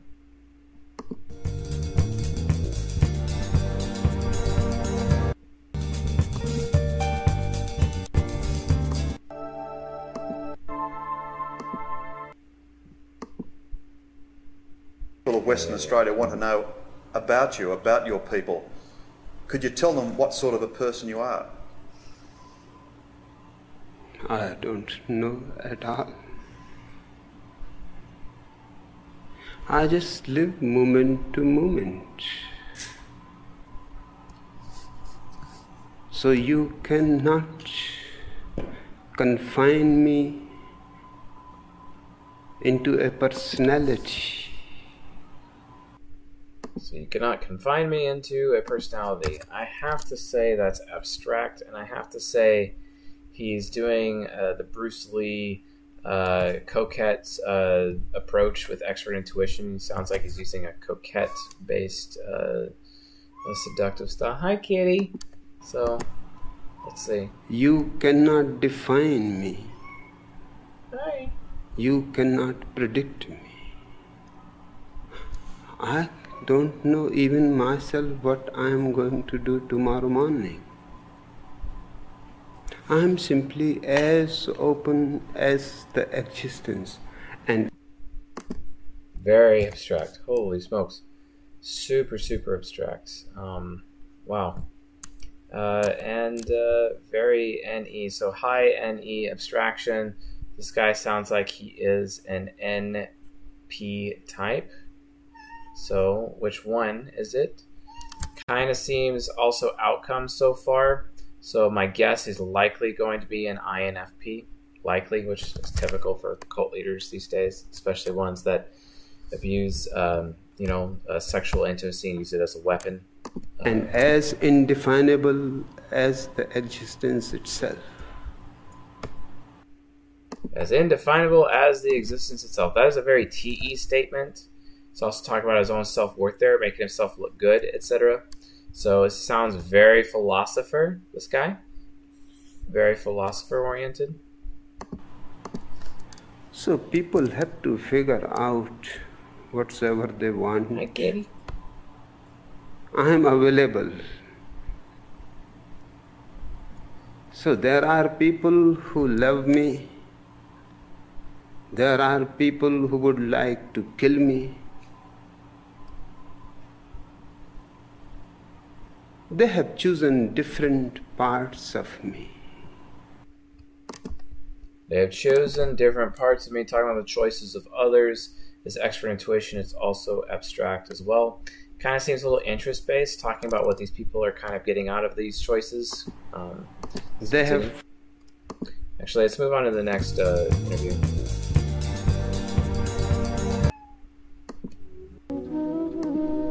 You and uh, your religious following are extremely wealthy. My people are rich. In fact, only the very rich, educated, intelligent, cultured can understand what I am saying. In fact, only these rich people can only understand what I'm saying. Oh my gosh. Shoot me now with all this NFP depravity.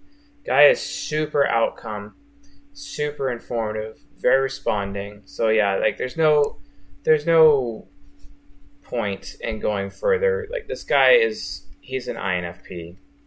He's straight up an INFP. Like it's just it's just obvious. He's an INFP. So like straight up. Um, so yeah, this guy's like super abstract, guys. Super abstract.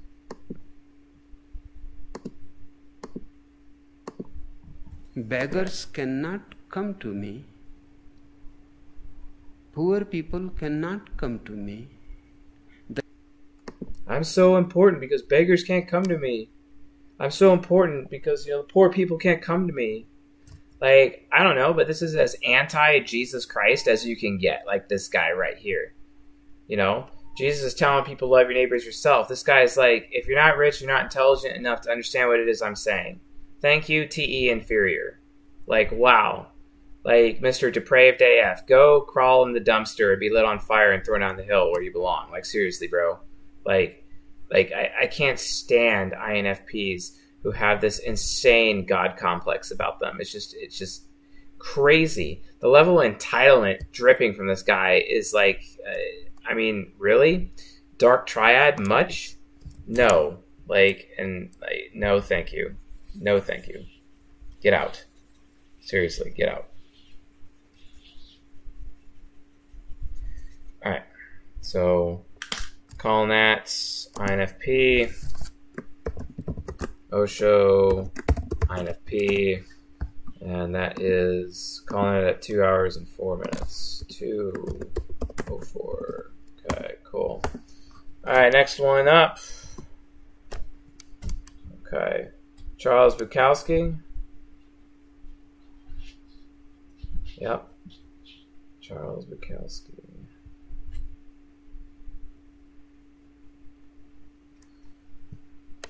All right, Charles Bukowski. All right, we'll do that next. Charles, I think we did we not finish him last time? No, we did. Charles Bukowski. Awesome. Someone outbid again. Nice. All right, Charles Bukowski. We'll do Charles Bukowski. Um,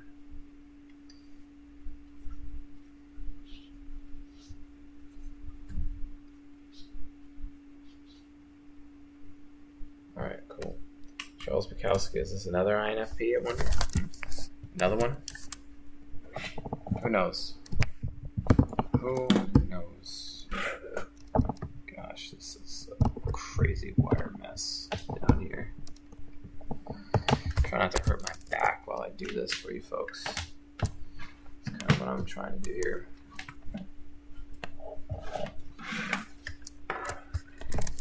Still on the floor here.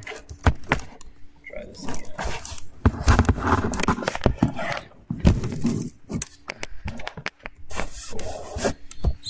All right, Charles Bukowski. Let's do this.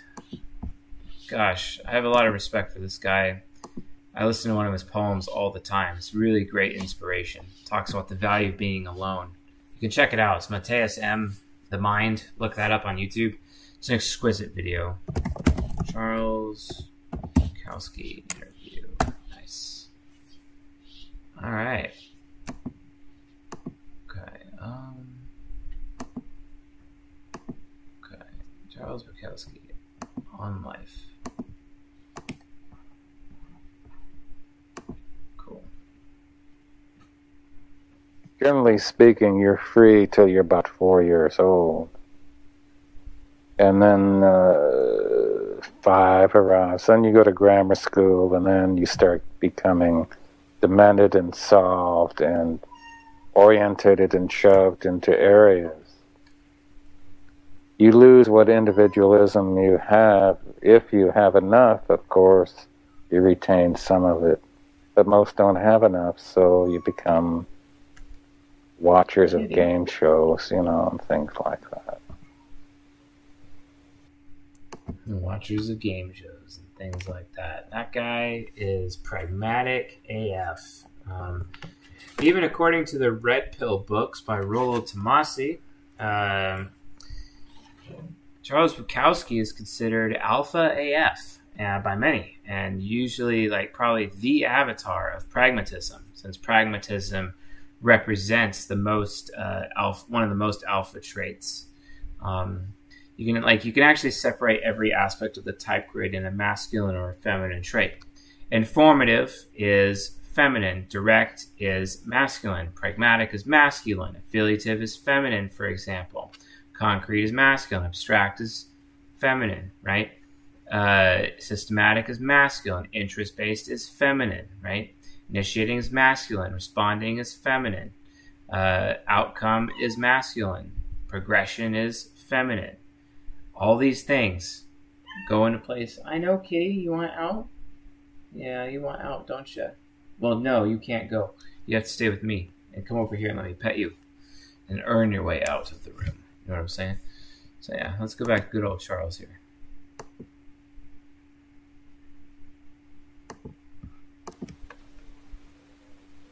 Then you work the eight hour Good chance it's job with almost a feeling of goodness. Then you work an eight hour job with almost a feeling of goodness. So that's two SE statements back to back. That statement, something I had before. Seems pretty concrete so far. Uh, with almost a feeling of goodness. That's TIFE. Sounds like a Templar type so far, guys.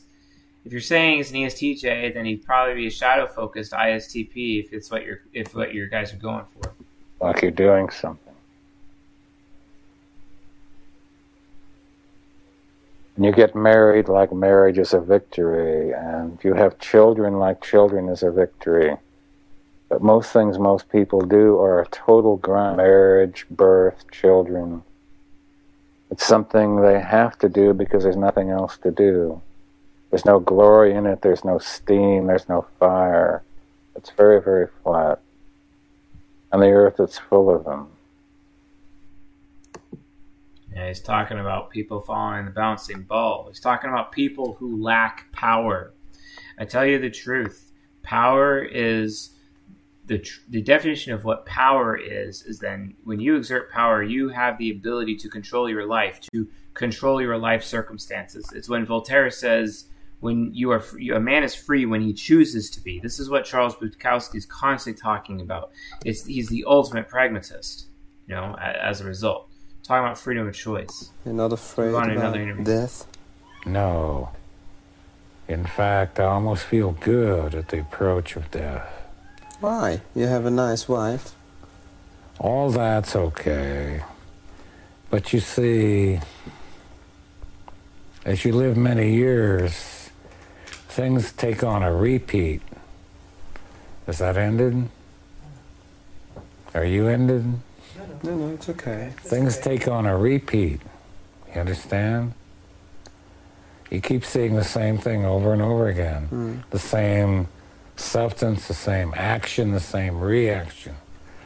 So you get a little the same substance, the same action, the same reaction. It's very expert sensing. It's expert sensing uh, um, uh, observation is what Charles Bukowski is doing. So very SENI for sure. And he is very direct, very, very direct with his speech. Definitely for sure uh, on redirect. Seems responding, and uh, I'm gonna say it's likely progression, but let's keep going. I, I'm I could argue outcome, but definitely uh, seems progression. A little bit tired of life. So as death comes, you almost say, okay, baby, it's time. It's good. So I know I have very little fear of death. Mm. In fact, I almost welcome it. Did you ever read uh, Malcolm Lowry's Under the Volcano? Yeah, I did, and I yawned myself to shit. Why? Why? Because, I like did. any other writer, there's no pace, there's no quickness in his lines. There's no life, there's no sunlight. When you write, your words must go like this bim, bim, bim, bim, bim, bim, bim, bim, bim, bim, bim, bim. Each line must be full of a delicious little juice, flavor.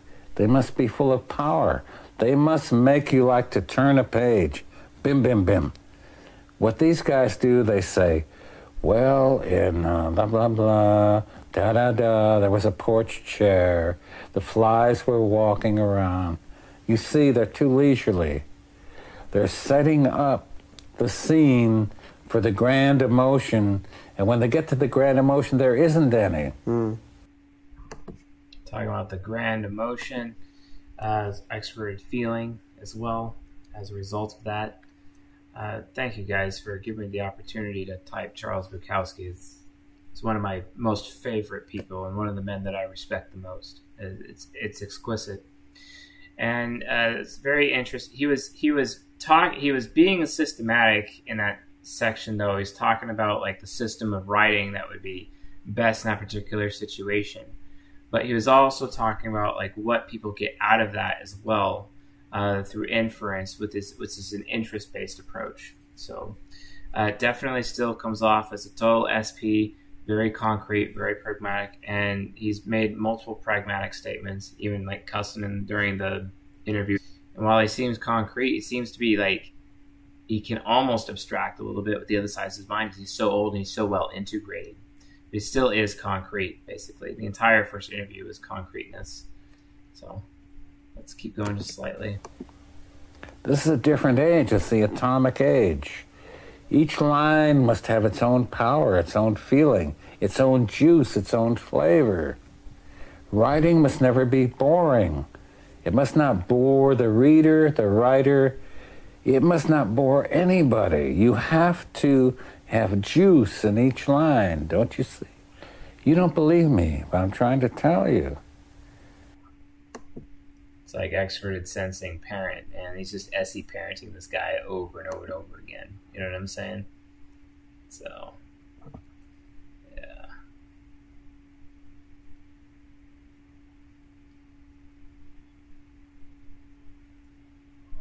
Well, then where's the where's the affiliative, guys? Where's the affiliative? If, this guy is and he is TJ, where's the affiliative? You know, come on.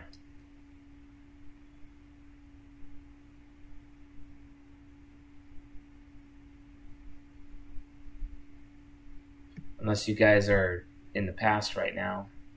Um, are you guys on Charles Bukowski? It seems like you guys are still on. I'm probably a little ahead of you guys right now, so not sure. We'll see. Yeah, I misspelled ESTJ. Okay, sorry. The chat seems to be behind again. I get so. Writers put me to sleep. They always did. They always hmm. will. Each line must be an entity of. Yeah, Charles Bukowski is trying to teach this guy something as well. He's teaching. That's very typical for like a Templar type to do, you know, because he's he's definitely a Templar type. Teaching, Templar teaching this guy very direct, um, but he's very pragmatic. He's not affiliative, and but he is responding. He's staying on topic. So anyway, Charles Bukowski is definitely an ISTP. So we're gonna move on to the next one. So ISTP, and this is at two hours and 16 minutes. 2, 16, 12. Awesome. Good old Charles Bukowski. And then uh, we're going to be moving in. Um, let's see here.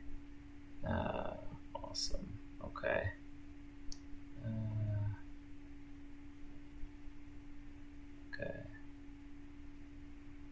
okay. All right. Um, gonna move on to somebody else. Let's get that here. Let's get that here. All right, cool. And all right, let's move on to the next one. Um, okay, Charles Bukowski. Delete, delete, and then go back to here. Charles Bukowski. Delete. Delete. Okay, yeah. Dave Superpowers. All right, so who's next up? Let's see here. Um, we have uh, Charli XCX, thirty bucks. Bret Weinstein, six dollars. Bret Weinstein. Okay, that means Bret Weinstein is top. Okay, cool. Uh, Bret Weinstein is top. All right, Bret Weinstein is next. Let's do this. Um, okay. I only got about 30 minutes left in the show, guys, uh, just so you guys know. Um, so we're going to close super chats. Super chats are closed right now. Okay. Gosh, that dang, it's like crazy. Okay. Um, let's try to like get a little bit less of that being a INTJ shadow right now, like a moron. I shouldn't do that. All right, I'll just focus on this thing here. Okay, so what's next? Uh, Bret Weinstein. Bret Weinstein interview. Okay. Good old Bret Weinstein. Your question answers. Bret and Heather, 29th Dark Horse podcast. Bret Weinstein, racist conspiracy. Cotton, racist, racial turmoil. Um, Evergreen State College. Bret Weinstein, the Joe Rogan Experience. All right, he's got two episodes of Bret Weinstein. Okay, do that. Let's check this out. Four. Good old Joe Rogan. All right, we're live. Bret, first of all, thanks for doing this. Okay. So.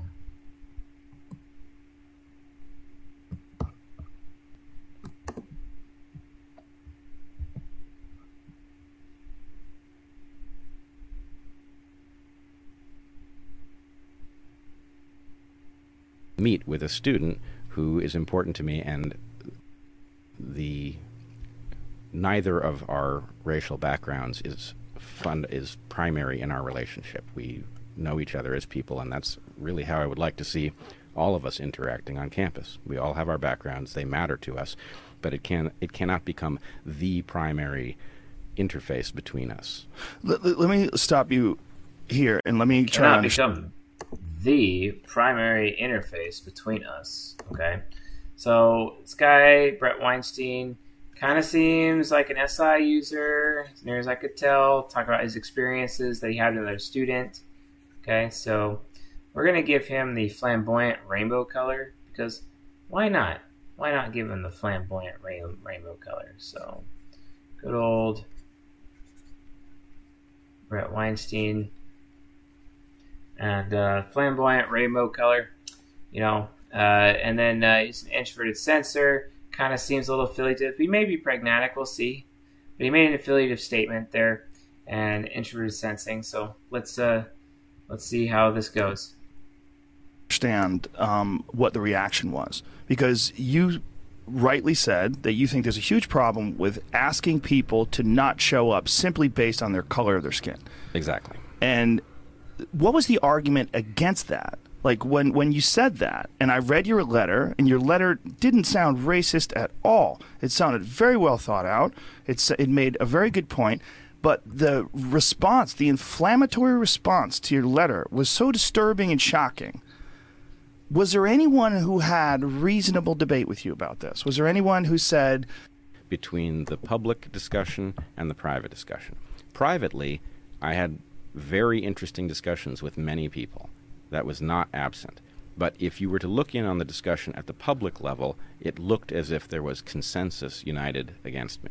Now, when you say public and private, are the same people making contradictory statements in public that are that are commiserating with you in private, or is it just different people? A few of them do that. That, act, that actually is the thing I find most surprising is that sometimes people will privately say one thing to you and then publicly do another. Uh, mostly it's different people. And I should say the people who um, have talked.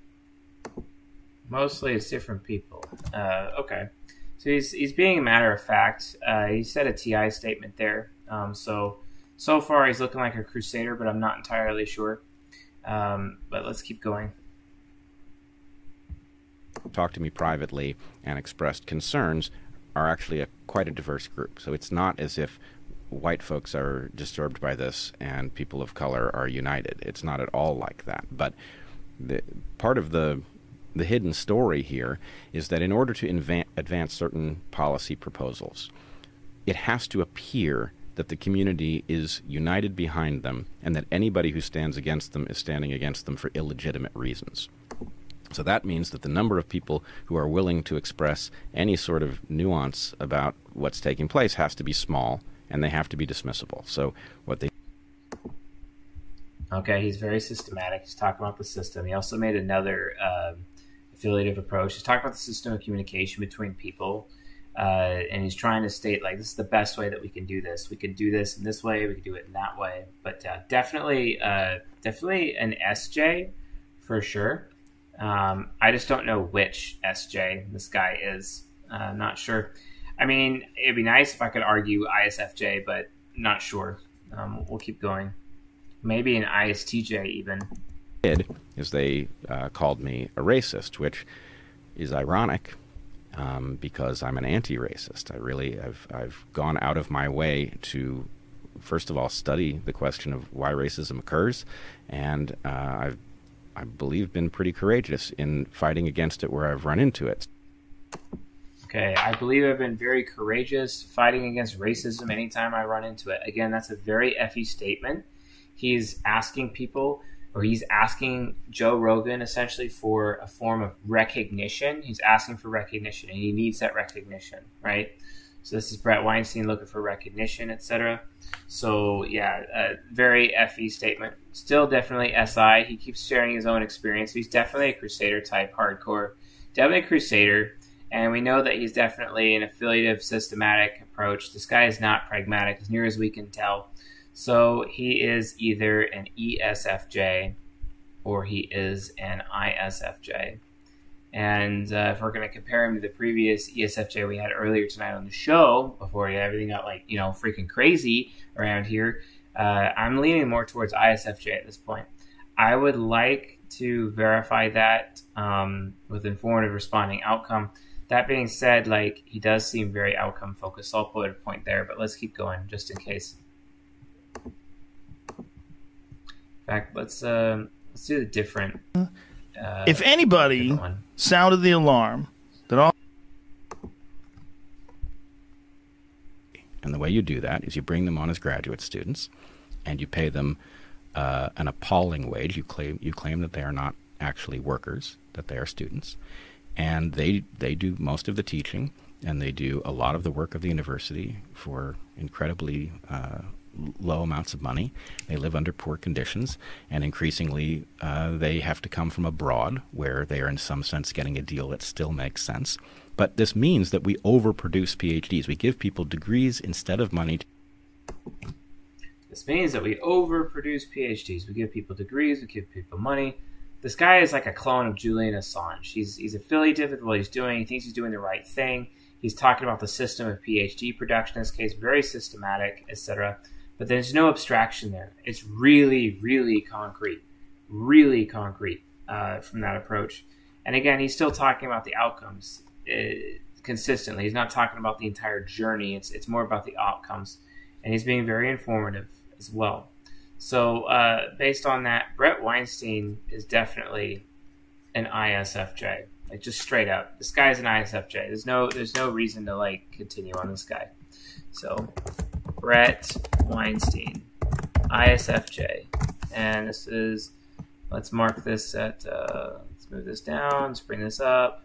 223.30. Okay, 223.30. Awesome. Okay, cool. So who's next? Let's see here. Um, so uh, delete. Um, Bret Weinstein, and then uh. All right, cool. And who's next? Let's see here. Um, so we got Ben Higgins at 30, 20, 20, 20. Adding to Charli, XCX 30, 30. Okay, 30. All right, 30. Um, 30. 36. 36 is Misha Mansour. Misha Mansour. Okay, Misha Mansour. Okay. Misha Mansour. Interview.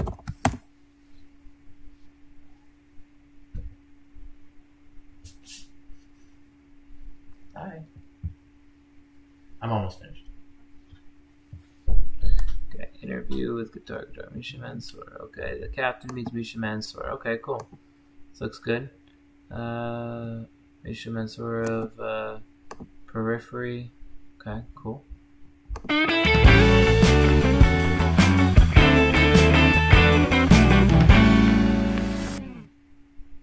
It's literally. Uh, I, I just. Do you mind if I just? I'm just going to do that Yeah. when we're No, talking. no, no, yeah, yeah, it's totally fine.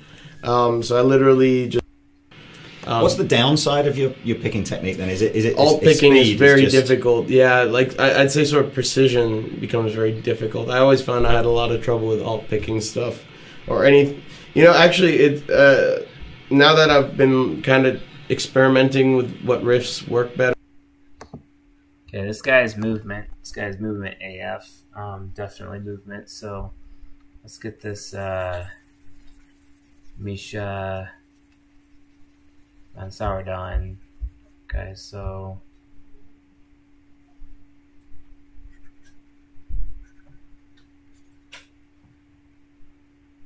Misha Mansour. So he's progression for sure.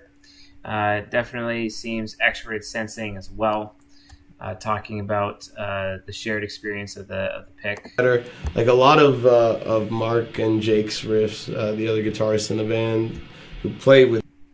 Let's talk about other people. A lot of these other people's riffs, etc. Okay, again, that's expert sensing. Talk about other people. He's, he, and visually, he looks like an INTJ. normal visually. technique. I see how their riffs make a bit more sense. Find it's easier to sort of like. I see how their riffs make a little bit more sense. Okay, fair enough. Uh, again, that's expert sensing. Um, and then uh, uh, he's being really direct, it seems, uh, as well uh, with that. Uh, seeing what other people are doing, very systematic. He's going through his system of how to go through music, etc. So systematic as well. Oops, the wrong button. Aim at the strings with this technique, and and it actually requires a lot less motion. Yeah. I get why this is proper technique now, Yeah. but like, um, But it doesn't sound. It's it's un, it, it It- doesn't it sounds sound- different. Sounds different. I, I love uh, the other problem I have as well is I think typically if I if I'm going to just sort Stop of talking. Absolutely. I mean, this is 25 and a half, but um, on the uh, seven strings, 20, 26 and a half. And that's one of the uh, that's one of the huge advantages of uh, of doing that is that I found that uh, I would get a lot less of uh, of that settling effect, if Yeah. you want to call it that. On the low string, we're tuned to drop A flats. That's pretty low. And that's a, that's 64 on there, which I, I guess you could go heavier than that. Could yeah, you could go heavier. It's it's it's relatively light, um, but I like I not necessarily. Could go heavier than that. Again, expert sensing. This SE is just out there. It's just it's just not very high, but it's out there. He even admitted kind of being a little insecure with his expert sensing, so I'm kind of getting even closer and closer to SE inferior as a possibility. He's still talking about his journey of music, etc., and how he's going through his process. Very systematic, very progression. So, so direct uh, responding uh, progression. Okay, so that automatically means he's a finisher type. So if he's finisher type, he's an SE user. That means he's ISTP, or he is INTJ, or he is INFJ. And if he's systematic, then he's automatically an INTJ by default. So we're going to look at the other interview right now. Um, but so far, seems INTJ is it uh, for this guy. So let's move on to the next one here. What's up, everyone? I'm here at NAMM talking to. Uh...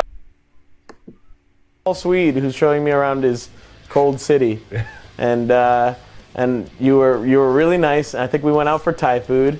Oh yeah, that's right. That's right. And yeah. I was I was probably a little bit uh, starstruck, to be honest. Really? Well, yeah, I was probably not really. Um, I don't know. There's like okay, so Swedish people Yeah, are like distant, we are. right? Yeah. So and I can't ever tell. You're are, impossible like, to read. distant. So I had no idea. I thought I thought you were just being like That's really TE. Swedish, Okay. right? But you know what I'm saying? Like I just thought you were being really, really Swedish. Okay, that's a TE stereotype again. So again, that that proves that he's a wayfarer. Um, expert thinking right there because it's the labels that he's using. He's still direct, still uh, progression, uh, etc. So uh, let's keep going. This Effie trickster is like like, they're quiet, Yeah, I right? know, I know. And reserved Yes. until you drink. And Yes. then it all comes like flying out. Like Yeah, you're yeah, the you- craziest, yeah. the craziest people. It's like this weird dichotomy Yes. of just like very, very quiet, like Weird dichotomy of very, very quiet. Okay, that was an abstract statement. That was pretty cool. Um, going that way. Okay, so yeah, he's, he's an INTJ. Like, there's just no rhyme or reason. Okay, so 230, 36. 230, 36. INTJ at 230, 36. Awesome. All right, so who's next? And this is going to be my last one I have to do. So let's see here. Don't forget, folks, like, just because your super chats didn't make weren't outbid, you can stack on them the following week, etc. Um, new bids have priority over old bids, and we really only go as far back as the previous time. So just keep that in mind. Usually, so but just remember, if you just keep stacking them, it's fine. It keeps your little bids alive if you want, so it's no big deal. Um, so okay, so next, uh, let's see. So 36, 36, 30, 30, 30, 30, 30, 30, 30. Okay, everyone's 30. Uh, $10. Add to Dave Superpowers, which is a 40. Okay, so Dave Superpowers is our final one tonight. Awesome. All right, cool. Uh, Dave Superpowers interview. On my last one. So, okay. All right. All right. Ooh, here we go. Dave Superpowers interview about ENFP success. Nice. Uh, and cool. Let's see. Awesome. Dave Superpowers chat from Love Blue. Cool. Um, let's do that. Hey guys, my name is Kendrick, and welcome to the ENFP No. Mail. No, please stop. Are you an ENFP? Hey, oh, hey, no, I got to my sucked into this video. So No, today, stop. if you've been on my channel at all, you've seen that there's been some questions. Oh, if you've been on my channel, at all, you've seen extroverted sensing. You know, right? Uh, okay, thank you, thank you very much. All right, this guy uh, is Kendrick. Is Kendrick uh, an ENFP? Let's find out, guys. Let's find Mail out. channel. What we're gonna do in this video series is we're gonna cover topics that involves being an ENFP male, whether that be how our functions work, what our saviors and demons are. We're also gonna cover personal development, business, and more. This video is so heavily edited. Are you sure you're an ENFP, bro? Most important are of all, sure? how to achieve the one thing that we all really want, which is freedom. Now, in this first video, Wait a minute. The ES, the ENFP really wants freedom? No, no, no. It's the ENFP's job to give other people freedom of choice. What are you doing? No, stop. Oh gosh, my eyes I got a chance to interview Dave Superpowers. And if you don't know who he is, That's pretty cool. I, I, I, I like to interview. he him. has a ch- just not today or anytime soon. More like face to channel called Dave Superpowers, where he talks about Myers Briggs personality typing system, but he has uh, Dave Superpowers himself. Hey. So awesome. Gosh, Kendrick is super informative and definitely initiating movements. He may be, he may be an ENFP, but if it's really freedom, I, he might be an ESFP, bro. But I don't know. To meet yet. you, man. Let's find out. too, man. Yeah. Uh, just to add some context to this, um, I first started watching Dave Superpowers' uh, YouTube channel back when I first moved out, when I only had enough money for to pay one month's worth of rent. So he's providing context. So again, informative. So like, so Kendrick is, uh, uh, you know, foreign initiating movement. That's and cool. I didn't have a job. And at that point in time, I didn't know what to do with my life. Good old days. And at that point in time, I didn't know what to do with my life. Okay, that sounds like, um, you know, introverted intuition uh, inferior or introverted sensing inferior. So ESFJ is like automatically out. This guy also seems to be an FIT user for Mr. Kendrick. So it's between ENFP or ESFP for me currently. Let's let's keep going. Yeah, it, it was I. It was a real struggle, and even though I suffered, I learned a lot watching his videos, and I got to a chance to learn how to use FI and TE, which back then I had no clue what they even were, because all I was using is probably NE, which is pretty sad, just using one function. Um, long story short, after several years, uh, his channel is now back, and I started watching it again. But now coming from a perspective where I'm a more developed person as a result of going through a lot of hardship. And uh, now I'm just gonna ask him a bunch of questions that could help fellow ENFPs like me who have always been struggling and have no idea what to do. I gotta be honest with you guys. Kendrick seems really ESFP to me so far, but uh, I'll keep I'll keep trying to verify. do with our life. Um, so my first question to you, Dave, is one of the biggest problem we ENFPs have is we always feel stuck. Like we can't stick something, do something long enough Yeah. where we build something. Whoa, spider! Hello. Okay. Dang. yeah, it's a little big. He went the other direction, and he was fast. Okay, I got my feet in the right direction, so if he comes close, I'm gonna crush him. Okay. Little uh, spider combat going on. Uh, yeah, sure. If you hand me a shoe, I got a shoe. I could just take it off. It's so easy for us to get all so bored, and we do something else, and we end up from one dead job to the next. Yeah. And we just don't build anything meaningful, and as a result, we end up feeling stuck instead of free, which is what we really want. We want to be free to do the Right. thing.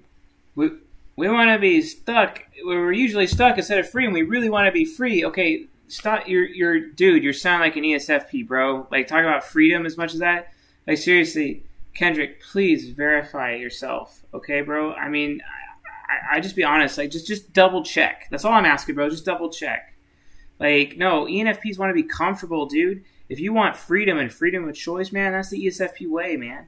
Come on. the things that we want with our life, but we can't be Oh, free yeah. if we haven't built anything Kill them. meaningful, Ugh. make enough income, and Oh, so what, what, what would you say? What to All people right, who it's are dead. stuck? Yeah, totally. Yeah, what we've seen work is um. Here's an analogy because I know ENFPs like analogies. Sure. It's kind of like when you're a little kid and you're afraid of somebody breaking into your house because you're afraid of Santa Claus. Yeah. You really lose that fear a lot when you realize Santa Claus is not real. So there's still other things you got to deal with, but once you know the truth of the situation, the fear starts to go down dramatically. So one part of the things that has really been the truth for Gosh, I I I've always liked Dave. Dave's a cool guy. Um, probably because like we're super compatible and whatnot. But yeah. All right, so let's go down here, doing this here. All right, so we're gonna give the Daveness his uh, blueness because blue is cool, and the Daveness uh, as soon as the thing decides to like actually like work. Um, Dave is direct and he is progression and he is responding so far. Dave Bowers. Nice. Okay.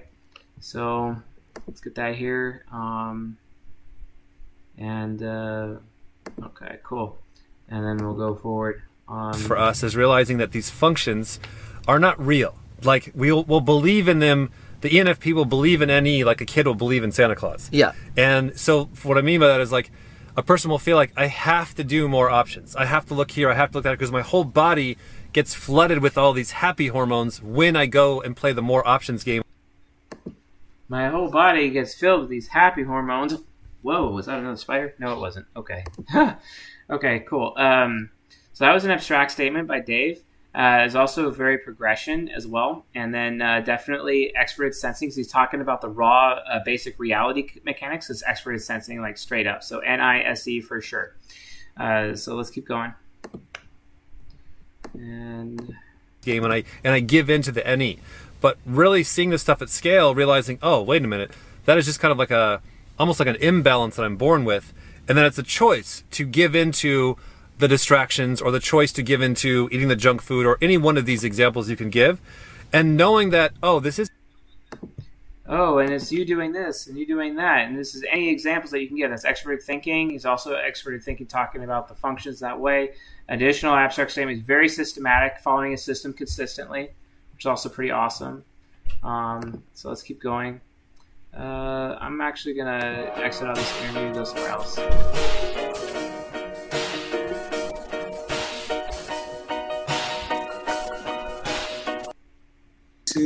and you were so i guess like one of my insecurities is not looking like i know what i'm talking about sure before like i talked to anybody about it like i was doing all of my research and everything and then i saw your videos and you always sounded like so certain about everything that you'd say.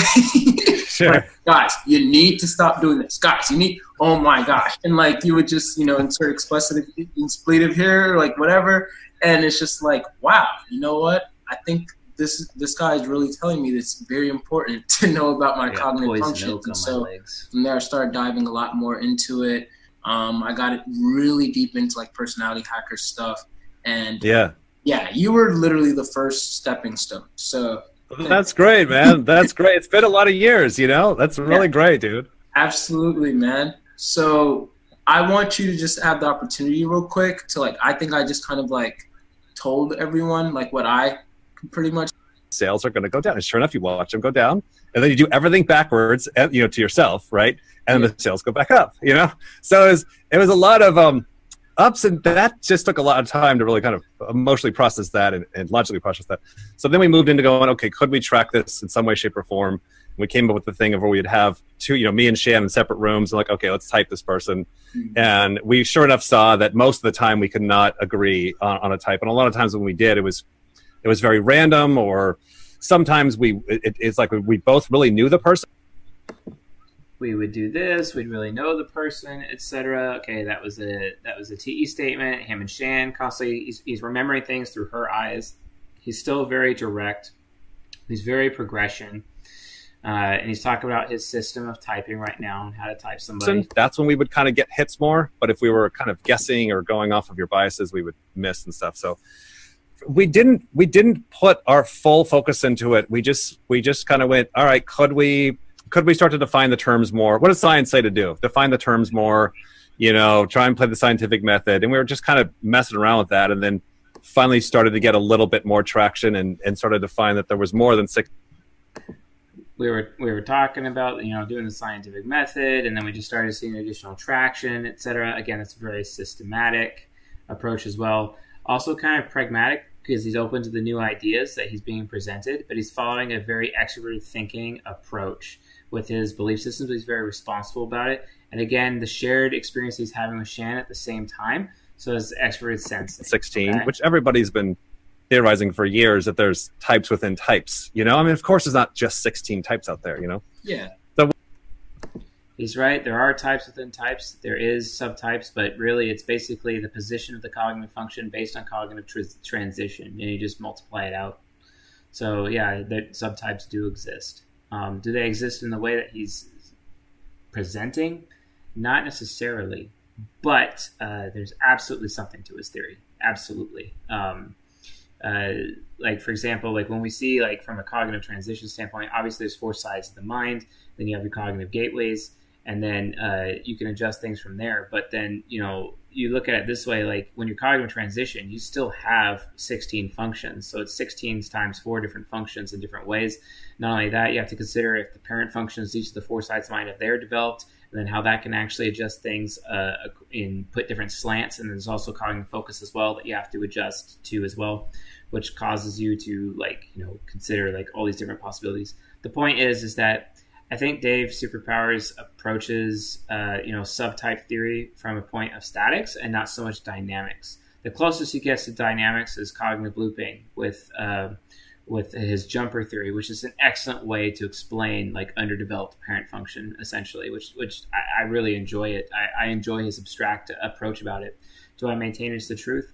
I don't but I think it's a necessary stepping stone in terms of the chain of custody for us to come to a better understanding of how functions works. And I, I really, I, I think it's absolutely fascinating what he's been able to pull off uh, so far. Um, so yeah, uh, it's pretty awesome. once we're able to kind of track that, you know, we would see the jumpers. Some people were, you know, their first two functions were their favorite functions, and other people is their first and their third. We see the jumpers, we see this, we see that, you know, extroverted sensing, we see, we see, we see, you know, okay, yeah, fair enough. Anyway, Dave Superpowers, folks, he's an INTJ. So yeah, there you have it. Dave Powers, um, he is an INTJ, straight up. And that is at 245.05. Okay, Control C, okay. And I'm going to take that. Um, and I'm going to exit out of that. Cool.